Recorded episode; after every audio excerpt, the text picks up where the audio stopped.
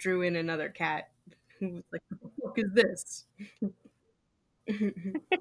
but Mom, No, kitty. I have my arm in the way, and she tried licking my arm to get me to move it. And I was like, No. no. that's that's one of the She's she hasn't the, given uh, up yet. risks when you're a cat owner. Oh, so it could be Yeah, any it's a number territory of in words from Australia. Gaelic to Aboriginal. Huh. Yeah. Oh, a Well, it's the language. Okay, well it's then the Aboriginal it- language. uh, Cool. Yeah. Um, But that doesn't tell me how to I would, pronounce I the would, word. uh, ooh, you know what you Oh. can do? You can go on YouTube and find like Alawa nu- local Hmm. news, and it will say something because that happens whenever news happens Oh. up in Redding. Is they will actually say the name of the county or whatever is going on. Um, I don't know. Let me see. Mhm. Wikipedia usually has a thing that'll say it. Let me see. Mm-mm-mm-mm. Apparently, it is also Yeah. pronounced as Galawa, the G. Yeah, but it's also the Sure. the cultural language Okay. of Tanzania.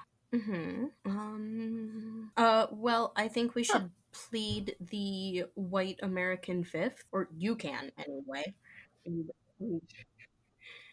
Just- yeah. Yeah, I'm pretty so I'd, I'd say maybe just apologize now and wait until we get a tweet or something. Well, luckily, it's the character isn't mentioned that often. No, and say she has two names, as- so as I'll well as you say can. Irene. Like it's one thing to mess up someone's made up dumb fantasy Yeah. name, but like we can we can try. We can try to say Lala.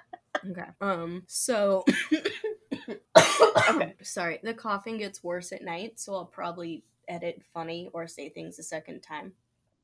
No, I got some kind of cold, Are you and I still have my taste and my sense of smell and all of that stuff. Um, I think it's actually an ear infection because my right ear Mhm. is super clogged and funky. Uh, but at night, when the air is, I don't think I'm asthmatic anyway. Oh. But at night, when the air is cold, or in the morning, when the nighttime bullshit has built up, like I cough really bad. Mm.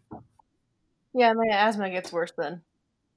And part of my weird um, vestibular migraine thing is that Oh, my shit. left ear has been somewhat plugged for like Um, seven I mean, years. it could be. It honestly it's could be a odd. byproduct of like all the fires and shit. Because I know, um, for any of you who don't live in California or maybe don't watch the news every fucking summer, um, California catches on fire every summer. Uh, most of the Hmm. West Coast actually, and um, like last year was pretty bad. Not as bad as the Yeah. Camp Fire year. Like that was hell. Um, but I suppose it could be a developed asthma. I don't know if that's a thing though. but I've been good and responsible and staying inside and I I actually turned a guy down for like a mask up coffee and donuts date. Well, I used I used the cough as an excuse. The truth is I'm I'm not feeling this guy. Cuz he keeps doing like he keeps doing things that are Hmm. both patronizing and slightly misogynist. Yeah. I'm like, there's only so much you can excuse Uh. for someone who's an eldest child. And at first I was like, well, maybe this isn't what I think it is because I'd read an article that apparently this this woman did like a study or some shit. I don't exactly remember. But apparently if your parents were like emotionally distant as a child or when you were a child, as an adult you have troubles recognizing genuine Mhm. emotion. But my problem with that is especially now when I'm like actually going out and dating, I'm like, that article was written by somebody who got dumped. like, that was some dude who was like, I'm such a nice guy. She must not recognize because her parents were trash. Like, no, dude, maybe you maybe you're just shit. Right? Ugh. Nice guy. Those are the worst guys. trademark that shit. Um. Anyway, Mhm. as is tradition, Danielle, uh, you go first this week. Oh yeah, sorry. Uh, hi, I'm Tasha, and you're listening to, or like, and and I'm Danielle. they. Fuck. Men. Fucked. That works. That one's fun. um, anyway, this is a podcast where we read some of the worst or at least trashiest looking romance novels we can find on the internet. We do not cover uh, big authors, like we will never cover Anne Rice. We will never cover Laurell K. Hamilton, or like there's there's just the mainstream authors. Like everyone's fucking read that. If you really need a review, you can find someone who has done it.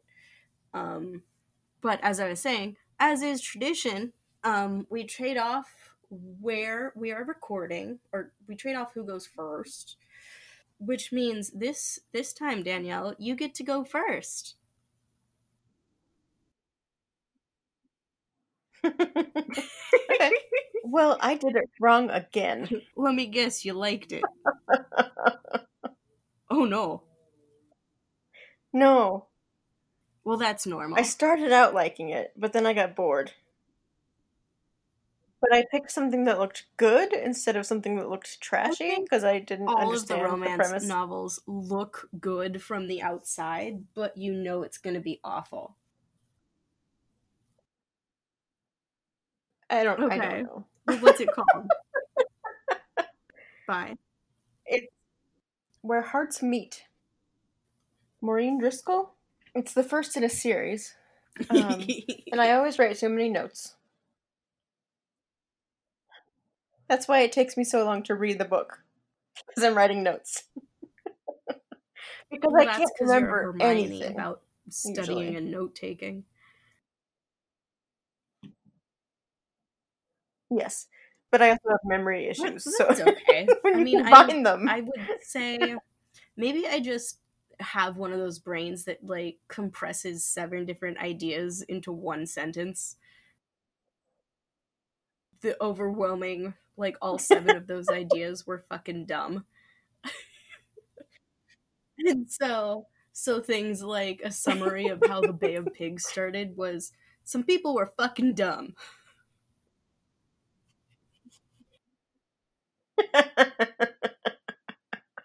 you could You apply could that to the beginning to of the any beginning of war literally situation.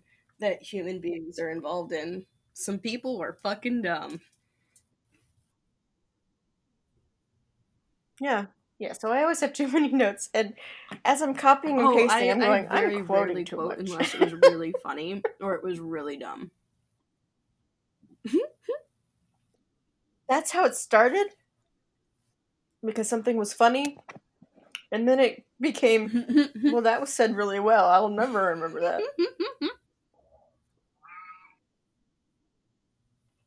She's been auditioning for the part of Cat of Halloweentown for like 16 hours. She started last oh, night and didn't want me to turn the light off. She wanted to sit and look into the mirror um, of That is the closet cat. and meow at the cat in the mirror. Yeah, I don't think she knows what it is or something. Or there's something going on. Kitty I don't know. It could be either. All right, She so, could. look. Very well. Yeah, she's 17 by years old. Maureen Driscoll. Yes. So we start off with this guy.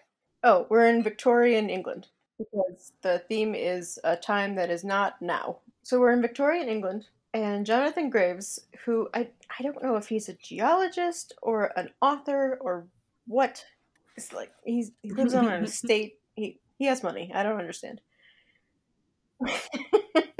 but he is a single father of five year old twins because his wife died like three years ago. And they're good kids, but real ones, and five. He can't keep a governess. They're very, at times, there are very sound of music qualities to Oh, this because of the sainted story, single father trope. because of the trope. Mm, okay. No, the the nanny coming in and then yeah. So he can't keep a governess that can both be decent to the children No, and it- agree to teach his daughter as to well be as his smart son. enough to run the household in many historical situations. Like that's weird. Yeah. Um, well, he wants them to be like taught the same or whatever. The last one turned out to be sort of awful. Um, the only time she would read to them was when she was of funny, mad, and it was out of the Bible. yeah. And so the kids put quote only a small fish in one of her I mean, boots, which effectively terminated you her and I both would employment. do something worse to a nanny who only read to us when when she was pissed off and only read the Bible. Like, I would do that to a nanny who hadn't even who wasn't even Yeah. usually angry. Right? That would just be a game. Well, maybe me now, but me as a child, I would just put up with anything and try not to get in trouble. But he's like, I'm not sure it was the size of the fish that Kids mattered so much. that. Kids as its appearance and know that. They're just being dicks. Yeah, and they're like, we liked the we liked Anna, and he's like, well, I liked her too, but she has a husband and baby now, and can't be your teacher. Um, and it turns out this is a woman he almost married, but it was like sort of a marriage of convenience because he's not over his wife. And then an old friend of hers came back Okay. into the country so his fiance and left sort him of for her swept childhood. her off her feet. So like the Great Gatsby, but if the bitch ran off with Gatsby. It's awful. I stand by I what I said that. in that regards. The Great Gatsby Great Gatsby is not a great book. It's not. It is like fuckboyery at its highest fucking level. Ugh. Kitty. okay. Um, anyway, and her new husband is like weird around him but nice to his kids, so he's like, whatever. So he decides that governesses just aren't working out because there's been like three of them now. And so, like, a marriage of convenience is probably his best option. Um, so then in the next chapter, we meet a 25 year old college educated orphan. Well, I don't know if she's college educated, but she's. Sunday school she's a governess. period. That's Yeah, true. But feel- later she's putting like together like lessons. something and, you I don't know. could learn in Sunday school. Anyway, sorry, I didn't mean to like piss in your Cheerios there. Okay. That's okay. um, oh, she's living with slash off of some new friends she made uh, in the same sort of area. She met them when a man and a coach she was in made an advance. She refused. A fight ensued, Rude. and the driver took the man's side and threw her off the coach. Yeah, they happened to be in this very small town, and the new friends were standing there and like immediately took her side and were like shouting things at the driver and just went off. And then they were like, "Hi." but they have a house, so and they already had a friend living with them, their sisters. So they were like, "We have room." But she's been making like dozens of inquiries and no one's getting back to her because she doesn't have many references because she's pretty and so like all the men of the houses think That's- she's fair game so she Yeah. ends up leaving Okay, with no so I references get that that's like a popular trope and shit, but I, yeah, that seems like lazy writing to me. Okay. well in this story guess. we find out there's more to it later yeah but it's like at the end i was like how much more could they write in this why, why aren't we at the end and then they threw in a whole other thing and it was like oh okay well, that was unnecessary. it was cool, but it was unnecessary. anyway, so she doesn't she's not part of like an agency anymore. And so it's just her and her letters. And Kitty stop it. Oh my god. This at seven o'clock in the morning. That's pretty funny. When I'm I've gone to bed at four.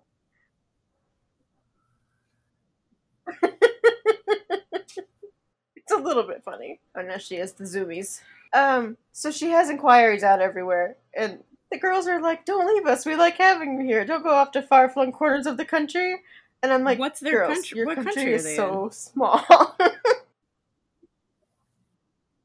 England. I'm like, I know y'all don't have cars or proper roads yet, but when you do, it'll take eight hours to drive No, from the top to the bottom. Although, to be fair, eight hours is a long time. trains and planes weren't really that fast at It the is. time, I guess. But like it takes eight hours to drive across UK Oregon. Can I don't fit do it inside of the state but- of California. So I feel like it would be like driving from one end of California to the other, which sounds awful. That's like a long time. Yeah. So there's a, there's one store in the whole town, and she has to be nice to the gossipy lady who runs the post office in it because she owns the store, and she wants her mail. So uh, she's just So nice she's enough like to get her mail, but she's still romantic heroine sassy trope. at her. Hmm So she goes to the store to see if she has mail, like replies to inquiries. She does not, but she comes out of the store and like rescues a small boy who not small, I guess Like he's a like little twelve, little but he's being like groomed street by urchin. somebody. sort of. That's what we thought, and um, so it turns out he'd been hired to sweep something. But he was cold, so he was hanging out by the fire for a minute, and then the guy thought he was just sort of shirking his responsibility. Uh, it's a mess. So and it turns out he needed the job because his older sister who takes care of him is has a fever. I don't know. And so she's like, "Where is she?" And so they like apparently they were just traveling through town trying to find somewhere to land, and wound up in a So pub. wait, the and so the he takes them back what's to the dude's name house. again? The the guy, the dad. And what's her name? Okay, so Jonathan. Jonathan sees these two street urchins Arabella? at a pub and decides to take them home. The little boy decides to take her home. No, no, this is all Arabella. Okay, but what? Wait, what? No, a whole Because different You were saying chapter. that they were at a pub and he takes them home. She takes the kids home. She does. That's what I mean, like the twelve-year-old and his sister. No, new characters. Okay, that that was okay. I wasn't sure what was Yes. going on. It's basically a way to Okay. boot her out of the house because now there's no room. I mean, eventually. Because then, oh, because there's an ad in the paper for a wife in a nearby town, and the other women don't think it's safe. In the whole town. There's only one horse. Oh, at the house that Arabella lives at. No, Okay. at their house. Yes. She's like, I have self defense skills. I'm I'm good. And there there's been no work available nearby forever. Or or anywhere. So they've been trying to keep this girl's fever down for I don't know, hours. And then her best Arabella's best friend Emma steps outside for a minute and this is how they introduce Okay. a guy that's interested in her. Okay. Emma, the best friend. We meet a lot of people. I mean, probably not, but they have to introduce even a new character important to the story. Yeah, I think he's in the next book. The landlord, landlord, has a thing for. Emma. He's not important. He's just there so that we know it's a series. Yeah, uh, but he heard about what happened, and he's there with like the a willow bark tonic aspirin for existed at that the time? new person. I I don't think so. At I'm like, what is the this? Renaissance. The, the Bronze Age? And she's like, "How did you know she was sick or here?" And he's like, Would you say he was on And his he never got off of his horse? horse. I thought of when we had this neighbor who there was a teenage girl next door, and this guy in a truck would come and sit in his running truck, and she would come out and talk to him through the window. And I Uh, was like, "Really? you You're gonna let him treat you like that?" Oh, gross. Like We in were the in the country, that wasn't uncommon because it could be Yeah. cold, but also her daddy might not like you, so you might need to drive off really fucking quick. So the landlord is on his high horse. And She's like, "Well, thanks, I guess," because she they've known each other since like childhood, and he like sort of likes her, and she's like, "Oh, why?" Ugh, okay. And she right. likes him back, but she's like not gonna tell him. So that so that book is gonna be dead last I- in the series, basically, as they dance around each other for fucking years. Probably. So now we go back to Jonathan, his late wife's best friend, Lady Cora, who is fancy and lives in London. comes out to their house with, with the newspaper ad. Like, are you kidding me? Because it's very public. And like he's like, you can't handle the children. Why not send them to live with one of your brothers? Or they have boarding estates school? and Like, more staff than you do. And yeah, and he manages not to get mad Mhm. because he likes having them there. And he's like, no, thank you. And the kids come um come up, and they kind of live out in the country, and the house isn't that like it's not as big as other estates, and he's Like happy with that. It's like a farm, basically. Yeah, and the kids come in needing help wrangling their goat, and They're he's not your like kids, delighted to help. back and she's off. like, "What is happening?" What? Yeah, well, it She's turns out she doesn't aunt. even like the kids. Yeah. So now we head back to Arabella. Um, so she rides over to Jonathan's house for this interview. It's just a set day where anyone can go and interview, and he's got someone like pre-screening people at Wife the door needed. because it Everyone out shows it up from a across the ad. country. right and it's like after the the season in london so like if girls didn't get a proposal their moms have like drugged them down to this and a lot of them are getting turned away because they're not i don't know. They're not there for the right reasons or they're not the right kind of person. Um anyway there's like no parking. So arabella ties the horse up like half a mile away and is brushing him a little before she like abandons him for the afternoon when the two kids happen upon her because they're always out playing and they're arguing because philip and i thought of rugrats a little bit because he's like i've never seen a girl brush a horse and he says girls can't do everything boys can do like drive a coach because coachmen swear and ladies don't know how yeah so she tells them the politest curse words she knows she's like damnation So the kids already like, "That's a her church because she word." taught them bad words. Yeah, and it turns out Jonathan was sort of following after them at like a, a distance. so he's listening because they don't know he's there. Talking to them instead of down to them, which he enjoys and likes the way she interacts with them, even if the subject matter is unusual. But so he like comes out from behind a tree or wherever he's been hiding. I don't know. And um, and then he sees her and he's like, "Holy crap, she's pretty." um, he interviews her a little bit. And she tells him about the references, and he's like all mad. oh, she's just minute, here to be like, a nanny. on the God, it's what I wanted at all.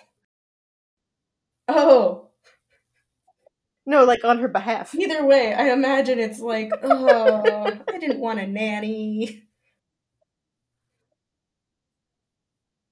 Yeah, Listen, she's trying to convince him that shoes. he wants a I think I know governess, not a wife.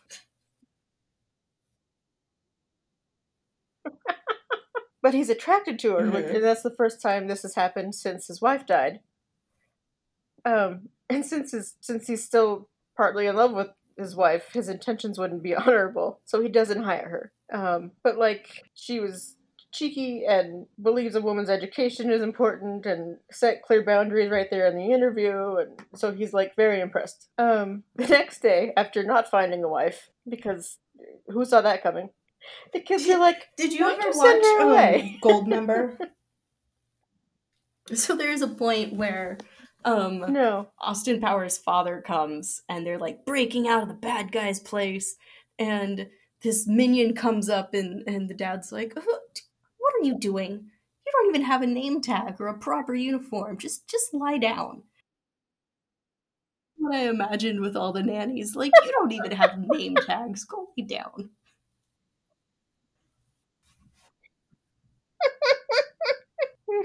okay so they're like we liked her she didn't tell us to stop asking questions and she wasn't cross with us. And she thinks a lady can do anything a gentleman can do. And the boy goes she was teaching us to curse. In his head he's like having her here every day would be difficult. And his steward had found no lady who would be a likely candidate. It was a most complicated and annoying situation to be in and somehow he felt miss warren would laugh if she knew because she had been trying to convince him that he needed a governess and not a wife. So he and his kids go I mean, to really where she lives because i guess back then you just show up yeah, so like you can text and be like, "Hey, you busy?" And so, um, Lily, the new roommate, her younger brother Toby, um, is entertaining the kids because they're like, "Hi,"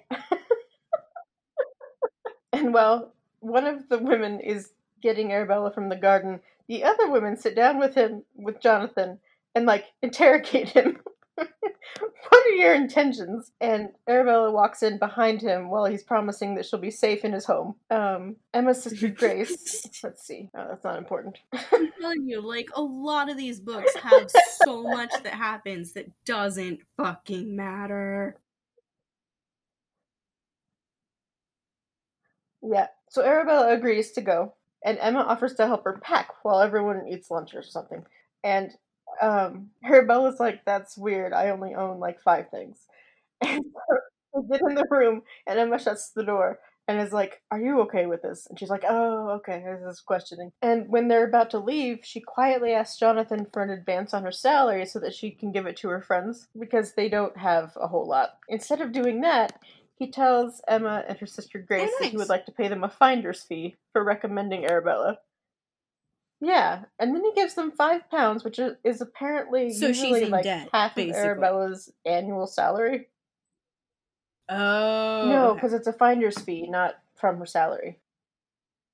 hmm Um, and they're like, "Uh, that's too much," and he's like, "No, no." But when then when she asks, he teases her, and he's like, "You and I have not discussed Oh, salary. For all I know, you have like agreed to work solely for room and board." And then he has a hard time not laughing, and she comes back with, "Okay, that's enough." And but they um they banter back and forth a lot, and it's funny. So for like a week, Jonathan avoids avoids Arabella a lot, and she like tries to confront him about I it, and she's a governess. She shouldn't be wondering where the whatever. hell he is anyway. Like so far, so far as I've been told, like she doesn't think much of him at all, except that he's her boss. What? Why? No, bitch. Why does it matter where your boss is? Mm-hmm. Your kids are right there. You're like a nanny who happens to teach as well. Like, huh? Okay. But like instead of having the kids eat with her upstairs, he has her come eat with them at the table. It's like more family oriented than she's used to. So she and then he like sort of clams up and You were I don't know. just so, so pretty. like, okay, did I do something?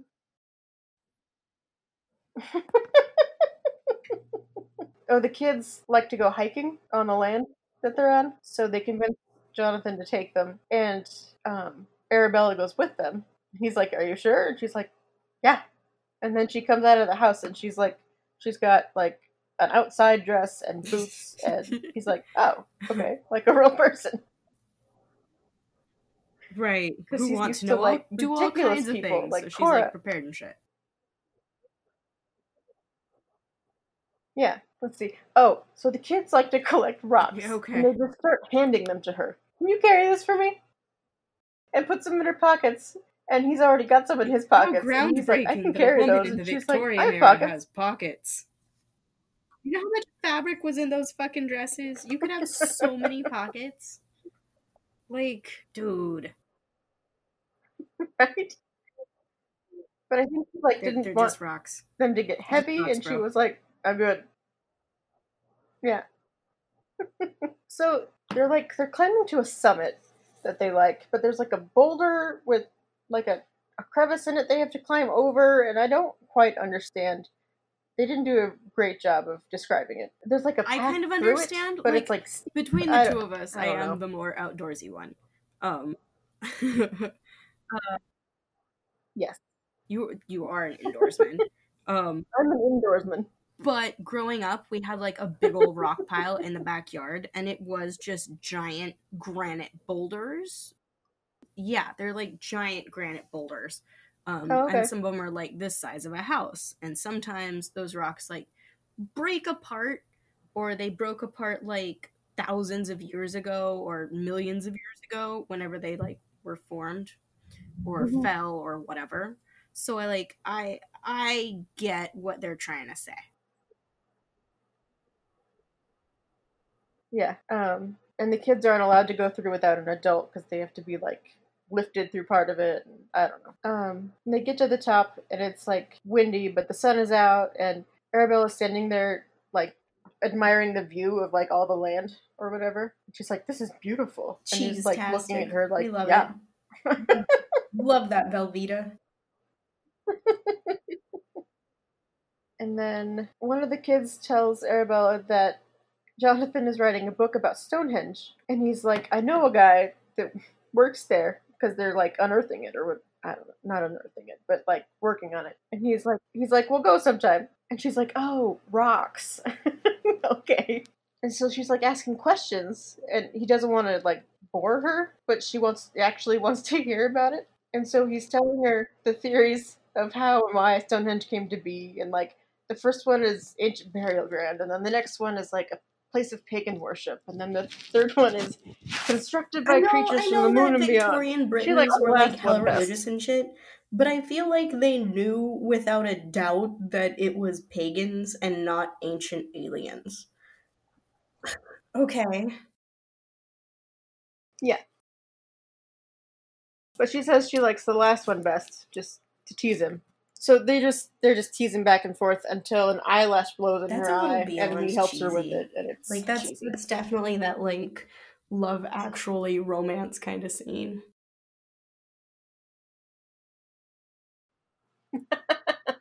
So he, he gets the eyelash with his handkerchief, and then they just sort of stare at each other until a child interrupts them, because naturally. She says that she has to make a wish and blow it away, so she does, and she goes, Inappropriate. "That was brilliant. Here, two more rocks." Why she may as well have flashed him an ankle or some shit. What's the daughter's name? so it literally is Phil and Lil. Louisa. a little bit, yeah. but she's like cleverer than him, so anytime they get questioned about behavior, he goes. Jonathan goes to Philip first because he cracks easier, and he immediately That's looks to her. He's like, "What do I say?" He's like, "Don't look at her. Look at me." um, so they're hiking back, and they come to the boulder crevice again, and he lifts the kids down because it's steep. And then it's Arabella's turn, and so he's just kind of spotting her as she climbs down. Yeah, so she's in the middle of climbing down, and Louisa shouts that she's found another rock, and she reflexively looks it's a rock. up at You her don't need to look up and for loses a her rock. footing and starts to fall. She just reacted to the sound of her voice. Um, Jonathan scrambles up to catch her and ends up turning, and then they're wedged between the two boulders, smushed together from Like that, chest to uh, ankle. Like You that can't movie see me, where but that I have dude an had eyebrow to cut his raised. arm off because it got wedged between two rocks. Yes, So not, not so much self much of an mutilation as romance cheese. Okay. Yeah. Yeah. Um, and they're able to. No amputation required. It's not like they're wedged, wedged. Okay. No. So they climb out, and he's like, "Love, uh, please don't startle people while they're climbing." And then Philip wants to know my, why Miss Warren is breathing so hard, and she says, Wait. "Am I? I must not be used I to climbing." Thanks, Philip. Later, Arabella goes looking in the library for a book for a lesson later. She wants to do a thing about rocks now that she knows they like rocks so much, and runs into Lady Cora, who she's I mean, never met that before. when Uh, she like she's polite, but the, Cora is the not. Baroness kind of thing. She's cheeky back, and Cora is like, "I've never been spoken to in such a manner by a scullery maid. The maid." help. And she'll How have her forward, and I was like, me. "Okay, You're just Karen." the help. And then Jonathan walks in and introduces them and defends Arabella from Cora's friendly barbs and then helps her find the book she was looking for and and then she's like, I have to go. And then Cora questions him about Arabella, accusing her of working there and getting close to the children to get closer to him, I'm gonna be to honest trap with him in a compromising Uh, position. If she did that, I would not mind it. right? And he's like, Yeah, I don't think that's why she's here. it's not her personality. um, but he agrees to like have someone have um like his lawyer or Mhm. somebody in London like look into her non references. But meanwhile, from Cora's inner monologue before Ar- Arabella came in, we learn that she's trying to get Jonathan to fall in love with her and like move to London with her, and then she'll send God, the how children Sound of away Music. because she doesn't care for children. Which we finally got my dad all to watch very the Sound of Music. for the first time this Christmas, and he really liked it. He didn't know it was Oh about God, punching really? Nazis and fighting fascists. He loved it. He just loved it. Right? Yeah, it was a really good movie. this bitch Cora is full on the Baroness. Yeah, except that this captain has no interest in the Baroness right? at all, Like and is do. oblivious to her increasing flirtations. yeah. Um, apparently, Cora spent her youth waiting for an earl, and then by the time she deigned to marry someone without a title, Well, she was I- entering spinsterhood. I guess. no one was Doesn't offering. she have money though? Like there would literally be someone. I believe so. All right, how old is she? Thirty-five. The awful Yeah. spinster at thirty. Right? Oh, and I forgot to mention that she doesn't understand why it's taking him so long to get friends at all. her best friend Caroline. So this bitch is moving on on her dead uh, best friend's man. She also hates her best friend's children. Mm-hmm. Well, I don't be. think it's anything personal. I think she just hates children. she was also raised in a very fancy household where she never saw her parents except for the half an hour a day she was presented to them. So she doesn't know it's not a understand this yet, whole family damn, house she needs thing. therapy. like Yes. therapy. so much. So she's got this weird detachment disorder going on because she has no parents. because you don't keep in touch with nannies mean, after you've I left. okay. Maybe. I don't know. After they've got on to new children. Um oh, and so she's noticed the attraction between Arabella and Jonathan and thinks Arabella means to trap Jonathan in a marriage. And how dare she when Cora's been seem wait- like he's been moping biding her much, time while he mopes around. No, it turns out he was, and That then sounds like an Arabella came on the scene, and he's been much happier. Place of your grief. Some people hoard. Some people fuck Mm. the nanny. I guess.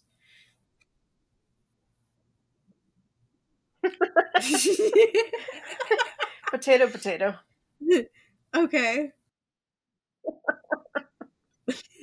I like that one. That's my brother says.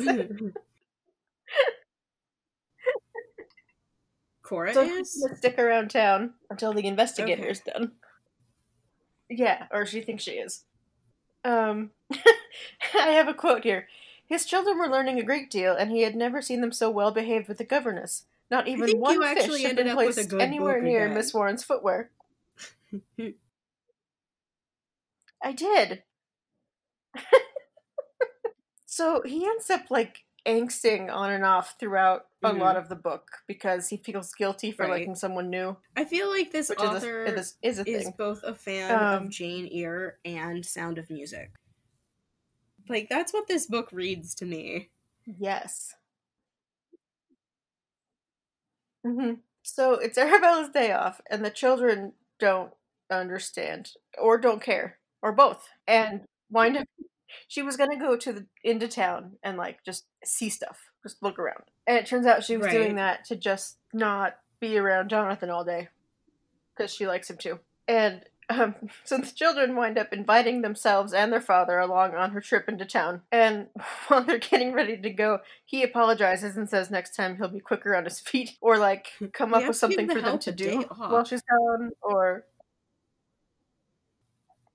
Yeah, and uh, so she can have her day in peace. And while he's talking, she watches his mouth, and then he has to repeat part so of what he said because she lost track of what he was saying. Gasp! Then she he touches her elbow and she blushes. I know. And they're interrupted or like brought out of it when uh, Mr. Winters, the butler, to drops a fork. They like Okay. spring apart. Yeah. Um so he drives them all into town and is like, Why don't you go hang out by yourself while we find a place to park and get I'm gonna treats. give you an out because like, I know this you." is your boss and it would be weird.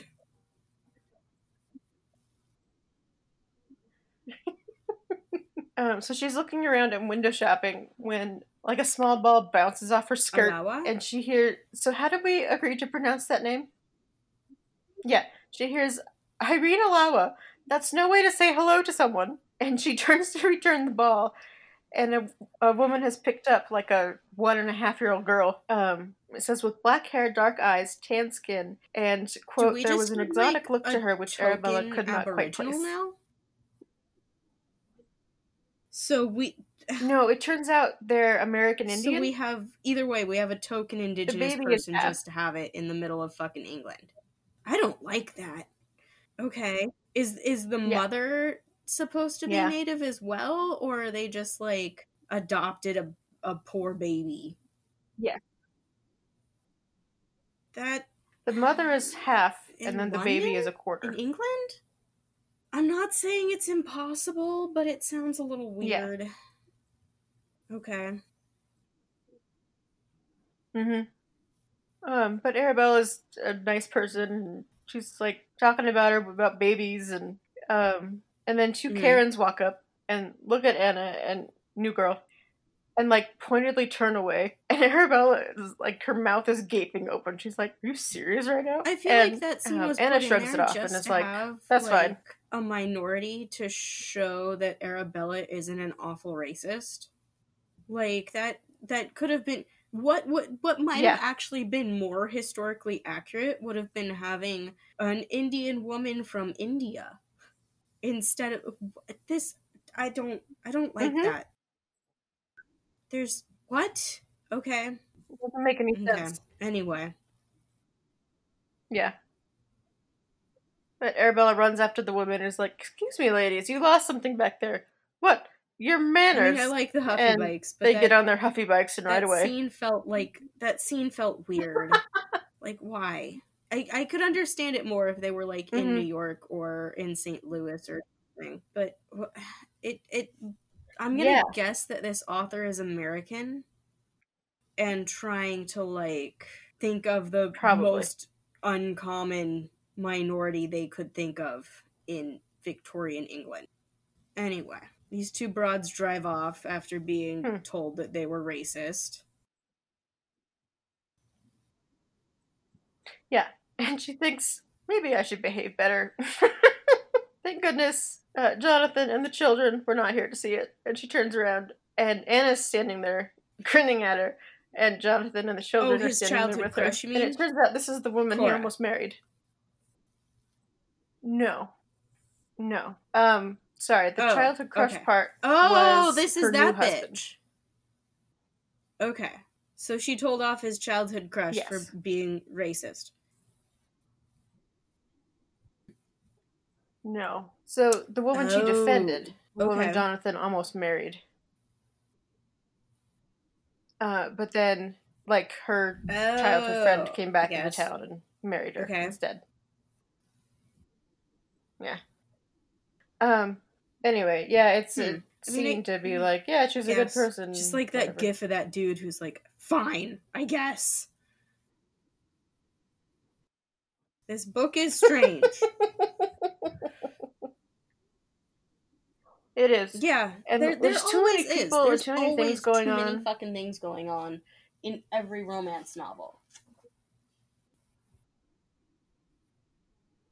hmm And then her husband comes along and they're talking, and then the baby starts crying, and they're like, "What's wrong with you?" And then he remembers him and his wife doing that with the twins, and Like like, mopiness like and triggers sad like a depressive technically, I suppose, whatever. grief. okay. Yeah. Like if you were grieving someone and you were fine, and then a song came on that Okay, reminded you get of it. them, and then you were not fine. um, and like you just got very quiet and sort of withdrawn, and Mhm. Arabella is just observant Okay. and just keeps the kids occupied. Um, so they go home, and the kids go down for a nap, and she finds a book to read, Mhm. and she sees Jonathan walking in the yard Um, and he still looks kind of sad. Like she and she's trying to read, and then that bitch Cora comes in. Yeah, and asks Mr. Winters to bring them tea, even though it's not her house. Bad timing, girl. But Jonathan was going to visit his wife's grave. Yeah, which is like simple, and he doesn't put flowers on it because she didn't like to disturb nature and whatever. And Arabella and Cora s- sort of chat, and Cora asks where he went, and she was like, I don't know, that way. Right. So she's like, oh, we went over to whatever. And uh, Arabella says she wishes there was something she could do to help. And Cora's like, you know, her grave is pretty plain. You could put some flowers I on really there. don't think that Cora was Because her friend. I think she lied about them being friends. Like that that seems more accurate that she lied about them Yeah. being friends. Okay. Yeah. hmm Um. So then she, Arabella's trying to think of something to say. She was like, I was just rereading my favorite book. Which is your favorite? And she's like, I cannot say. I do not Like, read I novels. was trying and to she's be like, nice here. well, that's that. no. I mean, why would you want to? Th- I they can't be friends with this you bitch. Like you're the help. Okay. Yeah. Um. And then Jonathan comes in, and he's not Mhm. back to normal, but um, he's a little better. And thanks her for helping with the kids earlier when he wasn't quite himself, and smiles at her. And um, she excuses herself to let them catch up because she doesn't want to be with Cora anymore. She's like, She's like, the kids yeah, are but this probably awake. is fucking like, cray. you know, it's still your day off. I can't with this bitch. yeah. Yeah, and she said that she enjoys spending time with them but on her next day off, she will probably take his suggestion and sneak off before dawn. so Arabella's trying to think of a time to put flowers on the late wife's Right. grave, but she doesn't know when Jonathan will go out there. But then she's talking to Mr. Winters and finds out that the next day is like the anniversary of her death. She's like, oh, okay. Um, so the next day, Jonathan's feeling kind of guilty because the year before, for like the week leading up to the day, that's all he could think about. And then Okay. this year, he didn't remember until mid morning. Um, but he goes out to the grave and then just like He flowers and out, stuff on it, and he, he's like, "What the hell?" Yeah. Mhm. Um, he's asking Mr. Winters if he knows who did this. And the kids and Arabella were coming down the stairs, and she was like, "That was me." And so he has to see her in his study, and she's I had like, a job for a "Well, that couple was fun." days. Okay. "Yeah." Um, he's like, "Here's why I don't do that." And she's like, ah, "But doesn't she thinks that Cora might be in the running for like marriage, Why? and She's so she doesn't want to rat her out." I don't, I don't know. Mm, okay. I I have no idea. Um, but she says that she knew placing flowers was like the custom and just wanted to show respect.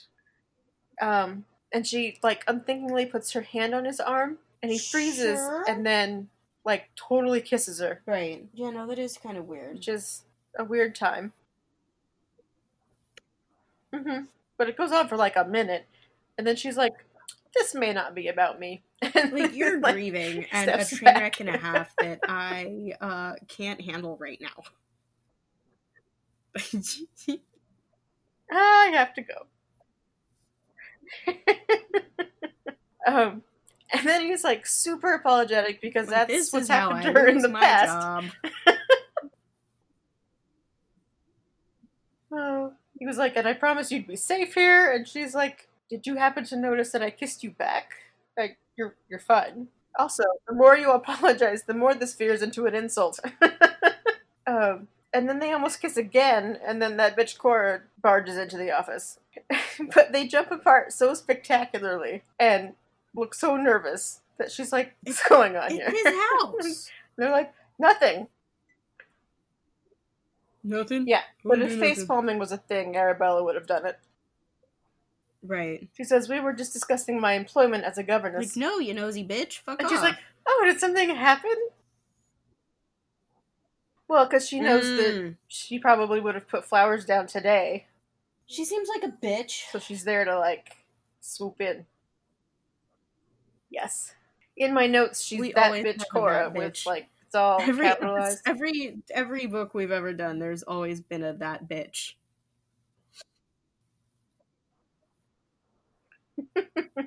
but um, Arabella notices she's like she's observant and is able to keep her emotions under control most of the time. And she realizes that Cora Mhm. is interested in Jonathan and sees Arabella as a threat. Right. And on one hand, she's flattered.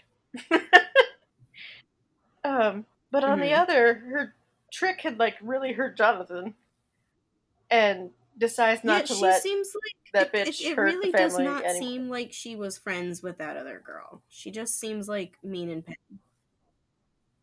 Like the the Sackville Baggins coming was, to make but- off with all of Bilbo's shit. Like, bitch, I don't fucking know you.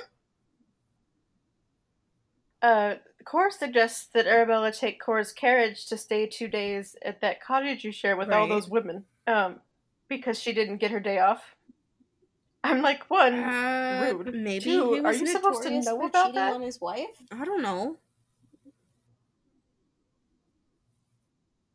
No, I mean, how does she know Uh, about plot where? Arabella lives? Hmm. What the hell is she planning that she needs two days alone with them? She offered to take care of the That's a- children while that's Arabella lying. is gone, which is just cook those worrying. kids into like a tidy stew. Well, I'd be more concerned for her. I think she would try to cook them into stew, Probably. and they would put her in the oven. That's not unlikely to happen. Yeah. um, as Arabella leaves, she has to reassure the kids that she's coming back and likes being their governess, and is only going for a visit. It's And, it's like, showing the six trope times of what a good is- mother she oh is. my God. What a good mother she could be. Because women aren't whole unless they are capable Yes. of taking care of children, as per every romance novel trope ever. Yeah. but I also thought of the fact that not only did their mother They drove die, away. every governess they've had has, has left them. No, you don't know. That's true. Yeah, like they were assholes. I forgot that part. You don't know. You don't get to be all like, we like this one. Let's not ruin her fucking life. No. Oh my god, and we're we back are. to Sound of Music. Jesus. Except she didn't away from the convent in this one. Well, yeah. I mean, she does live in a house with a whole bunch of women. so apparently, some she's she fills in her friends on her time away, and um, I thought part of this was funny. One of them has been like cooking, and she said, "I need to get better at sauces. Sometimes I become more concerned with the color than the taste." And someone else says, "That is what we get for having a painter That's who cooks." funny. but they're always beautiful to look at. Um, and they go to start dinner, leaving Arabella with Emma again, Mhm. who goes, Would you like to go for a stroll in the garden? And at this point, I was reading to the cat who was curled up on my head, purring, and I sort of say, So I'm kind of "Uh, jealous that you actually like questions." enjoy the book you get. Like I I I I try like I actually do like romance novels, but so many of these books are just like awful that like I'm I'm actually jealous that you're enjoying Mhm. your books. I mean, I- think you're actually doing it doing it, the way it's supposed to be. And I'm the one who's just calling everything trash and Oh. disliking it.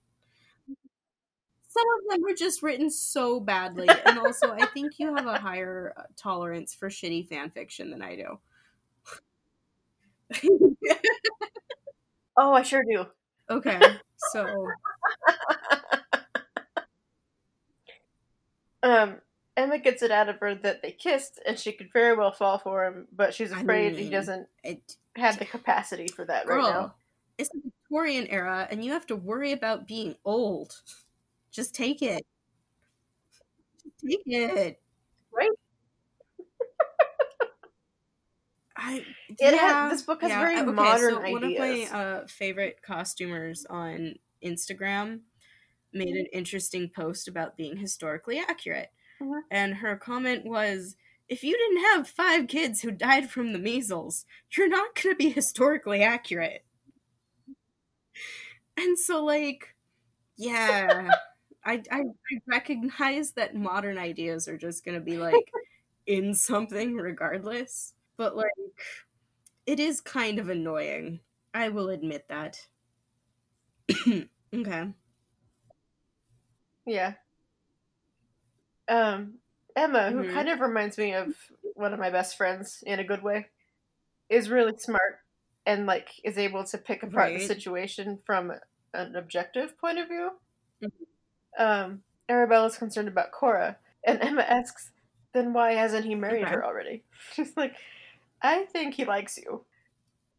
Um, you had no references, and then he." Changed his mind and chased you down with his children in tow. And then he gave me that ridiculous Mhm. fee. And then he couldn't keep his eyes off you for most of the time he was here. Um, I can only imagine what it's like for him to see you every day in his home. Um, and she says, he did not put me in the family wing where the other governesses stayed, but a floor above next to the nursery. And Emma says, even better, he doesn't, trust doesn't himself logic with you. to me. Like that doesn't Um, make logic to me. Like the governess is supposed to Mm. be by the nursery anyway, or with the help. Okay. Yeah. But like the kids have to go up a set of stairs to get to her. No, so she's no. like away. She's the help. It- She's supposed to be staying sense. near the children or with the help. Okay. Anyway. And She's like, you seem very Mhm. confident. I think you're reading too many romantical novels. It, She's it- like, it is. That's not possible. Doing this podcast, it is.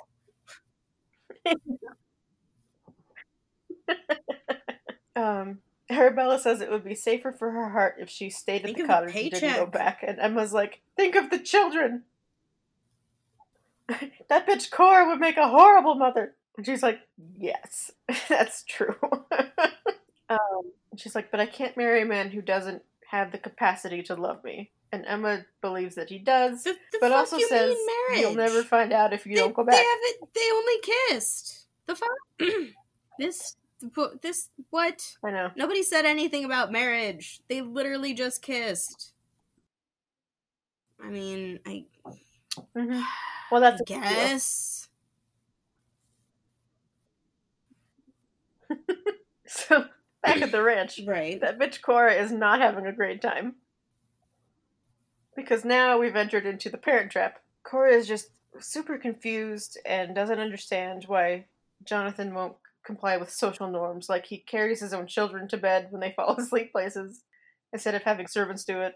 And then after dinner, he would only talk about the children. And then when he was done talking about them, So then he brought up his Stonehenge He's book. a nerd. Huh? Well, she yeah, can suck it. she she did not appreciate that. Yeah. Um, And then he hadn't even tried to kiss her.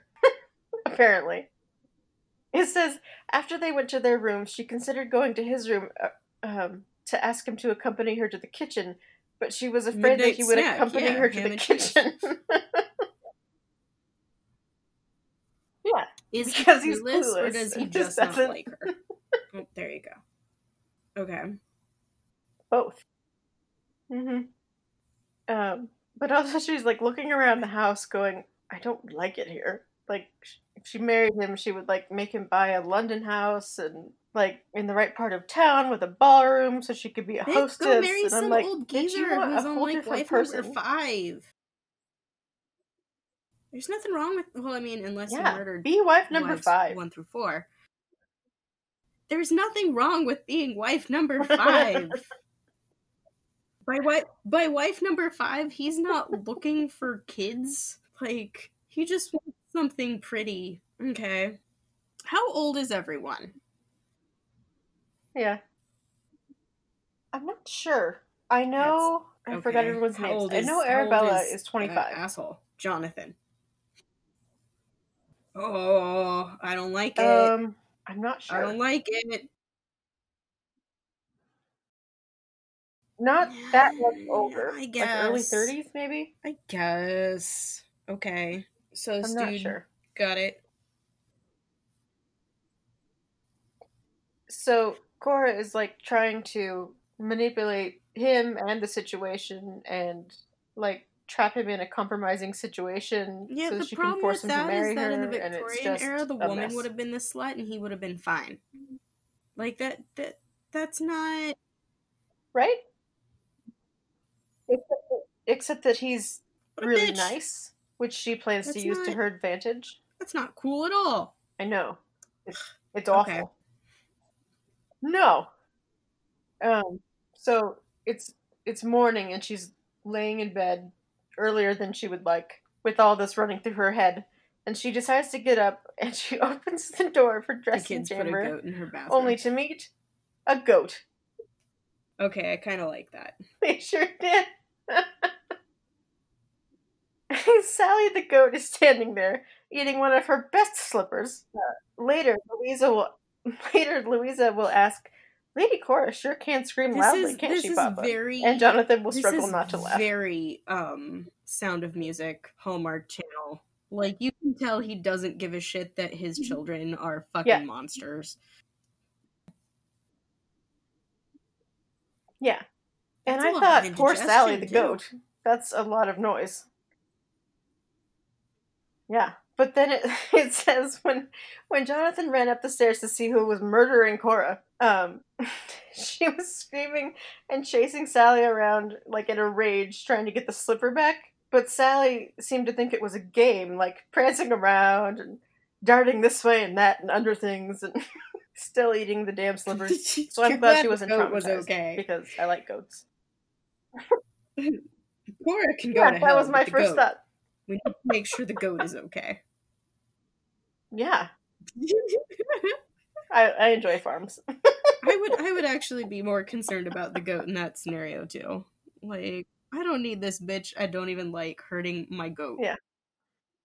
What the hell? Just invited yourself here anyway. And he's a little bit impressed because they managed to sneak That is the that is goat pretty up cool. the stairs with no one I mean, unless the servants just didn't give a shit and were like, yeah, Mhm. chase that bitch out. right? the They butler, you turned a know, the blind butler, like literally No, just picked care. the goat up and carried it for them. It's like I fucking hate that bitch. yeah, Mr. and Mrs. Winters Yeah, see them like no, grandchildren, they so they're just like, yeah, whatever. Get that goat up there.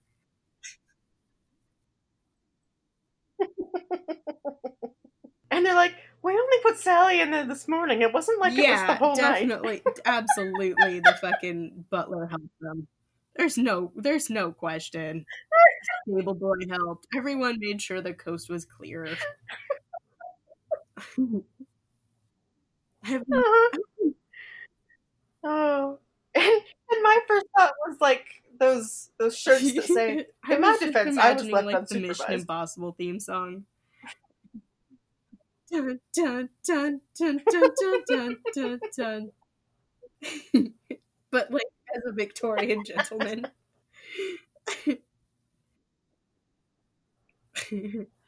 okay. And they're he's like, okay, but why? Because she doesn't like Miss Warren. Because she hates our fucking nanny and we don't like her. So that's a, that's an acceptable answer. Yeah, hmm Uh, so their punishment is to help Mr. And Mrs. Winters punishment. for two weeks around the house and in the kitchen. I know, which is going to probably involve Here, go helping make like in a biscuits circle, and things. Okay. yeah. Um, but he displays like very modern discipline where like he ends the thing with asking them like next time you're having an emotion, you can come to me and we'll talk about modern. it instead of involving Sally. Like I'm not saying it's wrong, but it's it's kind Yeah, of like a thing. historically accurate. okay. The more historically accurate uh non-violent Um, punishment for that would have been praying. Go pray, I don't know, some Hail Marys and uh, I don't know. Well, yeah, but you know, we're already historically inaccurate in this situation.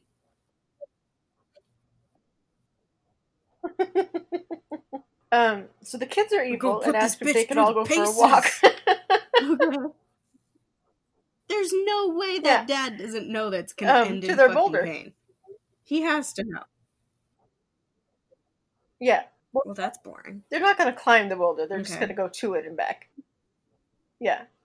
But that but Cora Okay. is in like a fancy French gown and ridiculous shoes. So she's having a hard time. And Louisa, with a suspicious smile, even asked Lady Cora to carry a rock Will you for her my rock, after she made a big deal about it being in the dirt. Well, that's duh. She nearly freaked out because rocks are dirty. yeah, that's where they, Philip was like, That's That's where they come dirt from, the dirt. well, part of dirt, but like, I, I guess. Yeah. um, but she's having a hard time in her stupid shoes, and ends up on the way back uh, holding Jonathan's arm. And I don't know if she made the whole thing up just so she could hold on to his arm or what, but um, they're like Mhm. halfway back when they see Arabella walking towards them. um, Right. In her sensible walking dress and boots. and it says, He's never seen anything so beautiful. Um, Cora gets catty and possessive, which finally clues Jonathan into the fact that she's interested in him. Um, and then at dinner, the women nearly end up in a very polite fight about whether love is relevant when it comes to marriage. And that bitch Cora brings class into it again. Um, Jonathan asks Mr. Winters to bring out all the courses at Like, once so everyone be can right now. Can you like, dude? Can you fix this? I mean, I can try.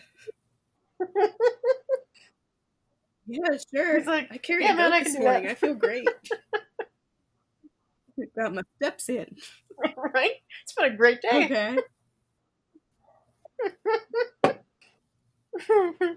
um, and then that night there's a horrible storm, and a clap of thunder wakes everyone in the house.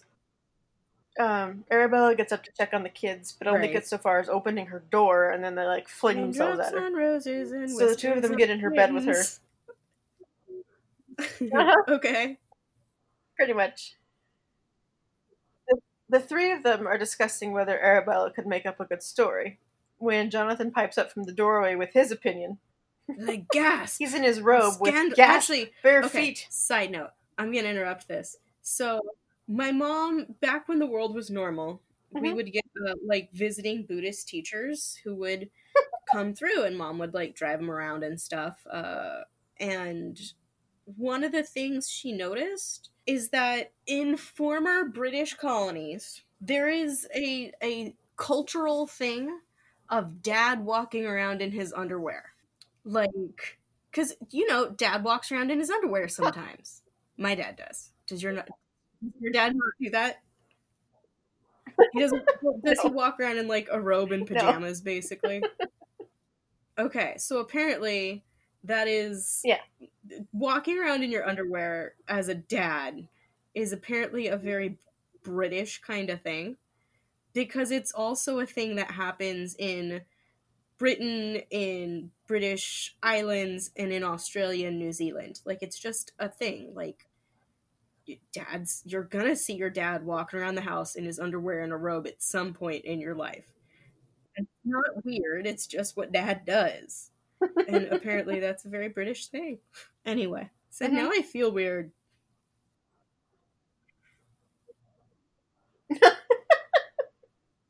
No, my dad would get pajamas like every Christmas. Right. So he I just mean, my dad I mean, they were did not like shorts for and pajamas, but sometimes he just walked around in his underwear.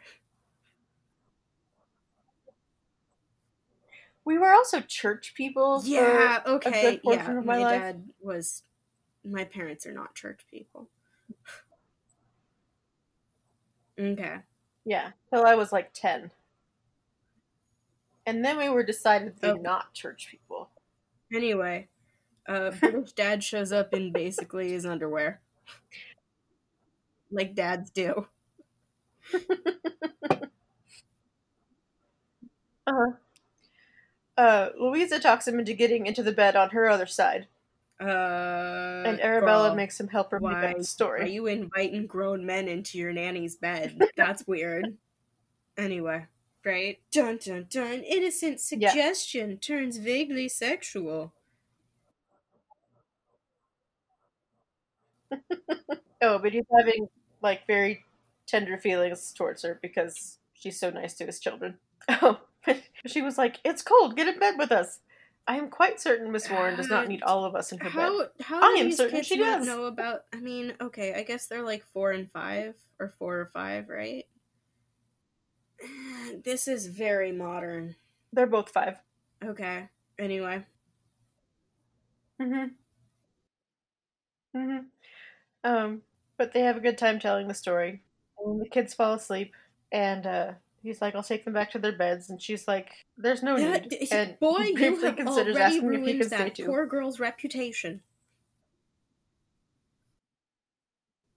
um, so they're quietly talking, and it's sweet. And then that bitch Cora shows up in the doorway and says, "There you are. You weren't in the children's room." And he quickly gets out of the bed. That bitch don't like, care. Shush and he's like, "The kids are sleeping." No, he asks if he, if she was concerned about the children because she said she went to the children's room. Totally. And she's like, shifty eyes. yeah. Does he believe her dumbass? Is he that stupid? Uh-huh. okay. He is. She asks him to escort her back to her room and It has was a hard time literally just no. in so the bed of the does. nanny he Um, wants to make like a triple X porno with. Like, uh, the butler can walk you back. Yeah. We're gonna do some illicit cottage shit.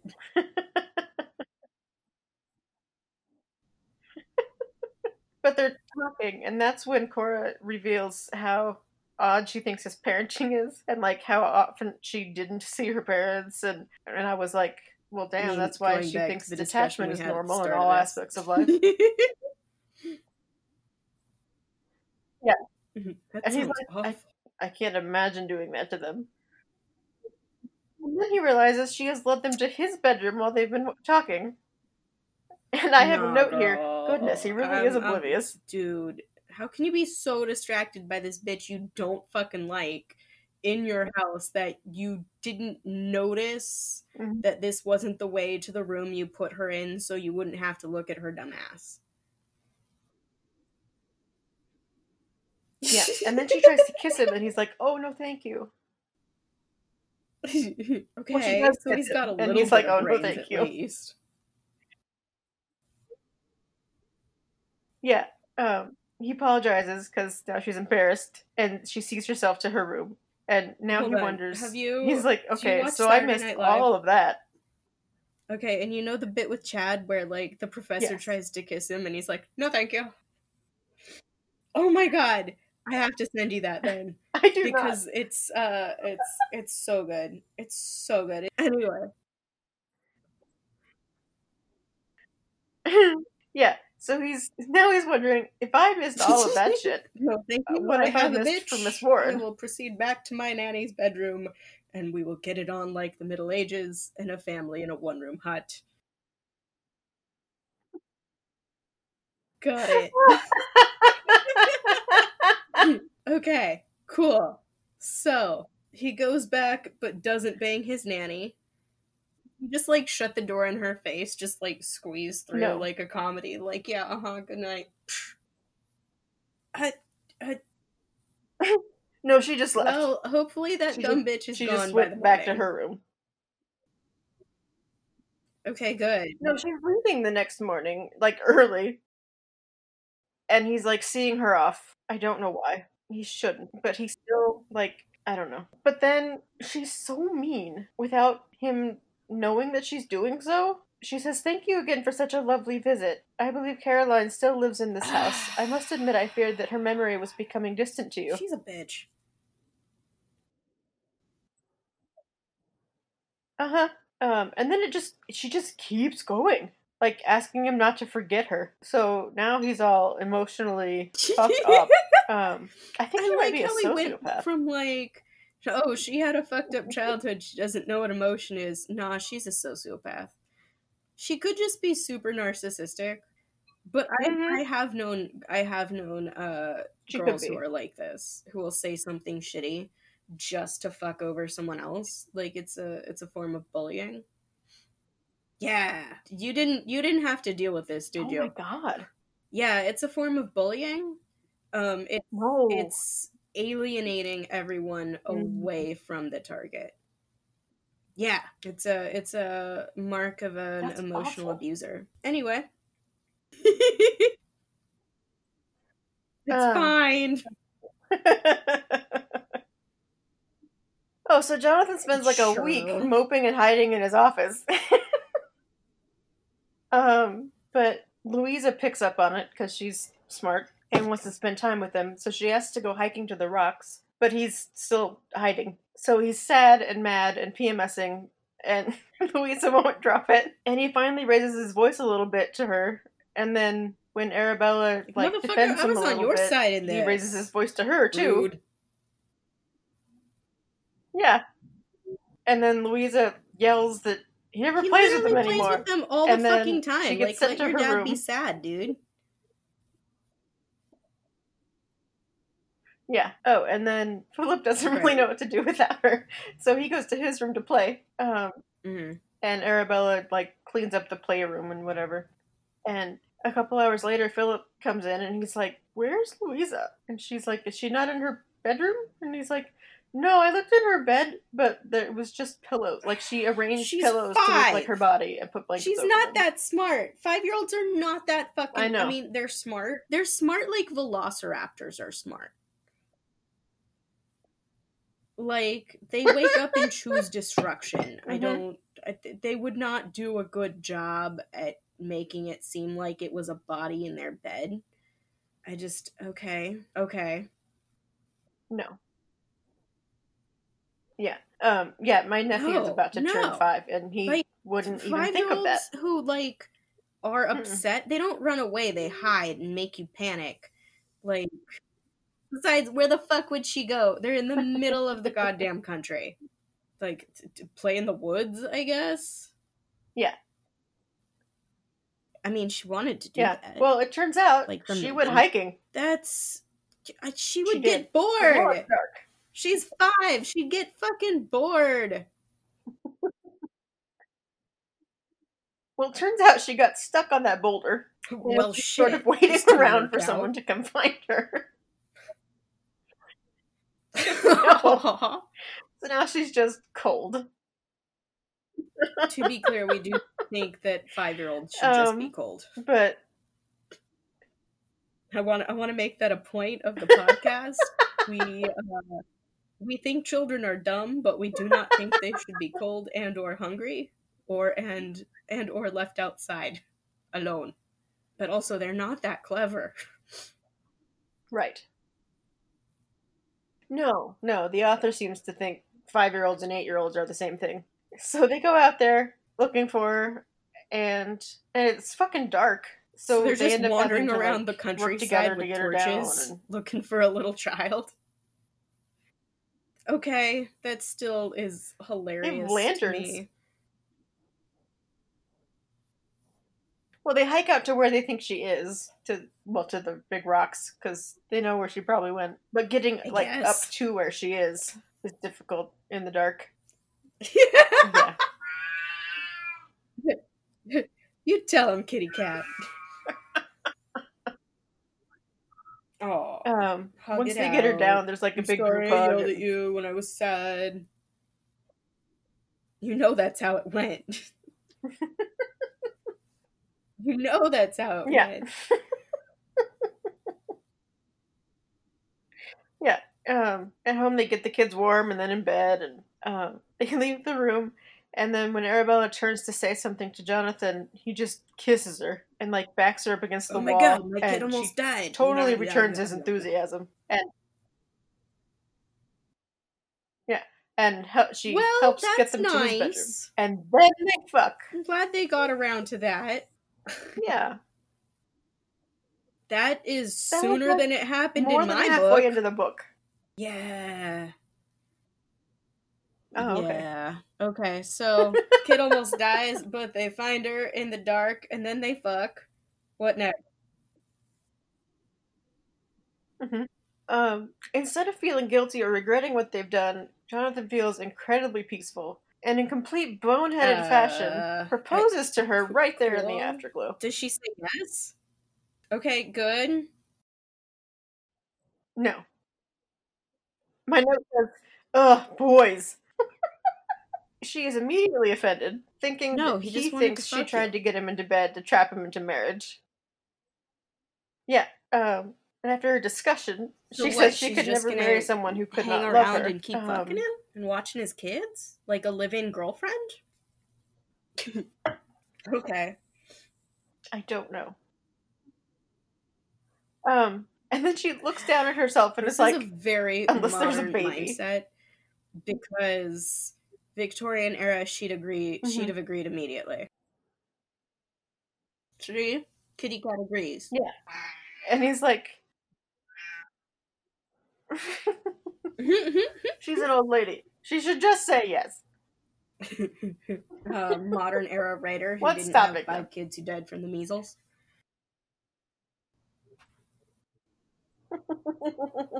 So she's wondering if he could love her, and he's got all these thoughts in it, like Instead of a mind tornado. palace, it's a thought tornado.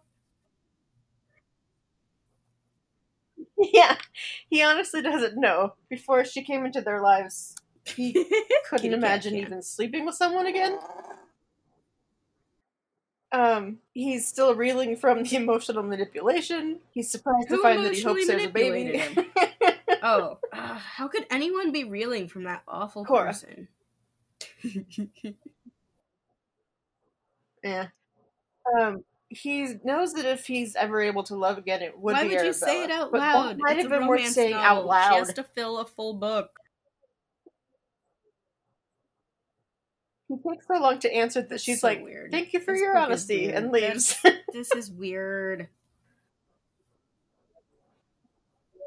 Um, the next morning, instead of waking up when she hears the I kids mean, at seven thirty, she's- she's, she's amazed to find herself waking up at nine.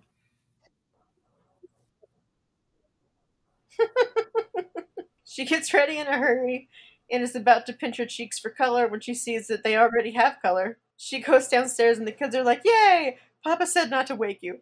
And he's over there. He's over there a little bit smug because she slept so That's long. not She looks over at him and he's like staring at her.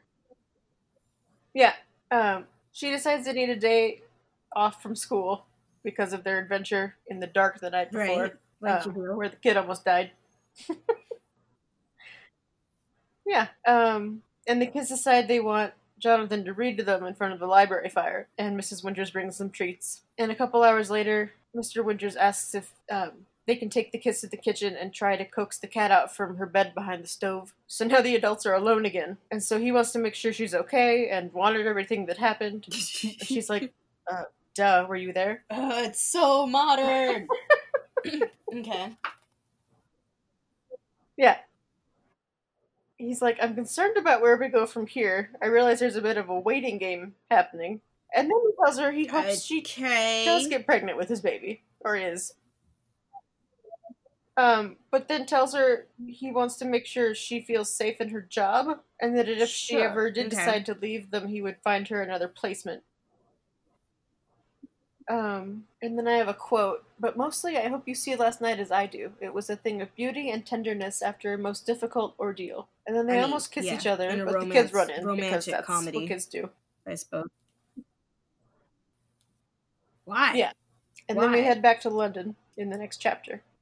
Oh, Hmm? so we're flashing over to Cora. Oh, it, because Okay. that's where Cora is. Yeah.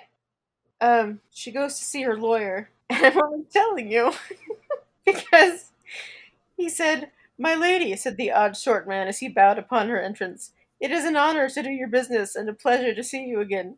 You are looking quite well, and I am certain you I will brighten up he has London balls his by your job, present Really, presence." he he has to keep his job. Yeah.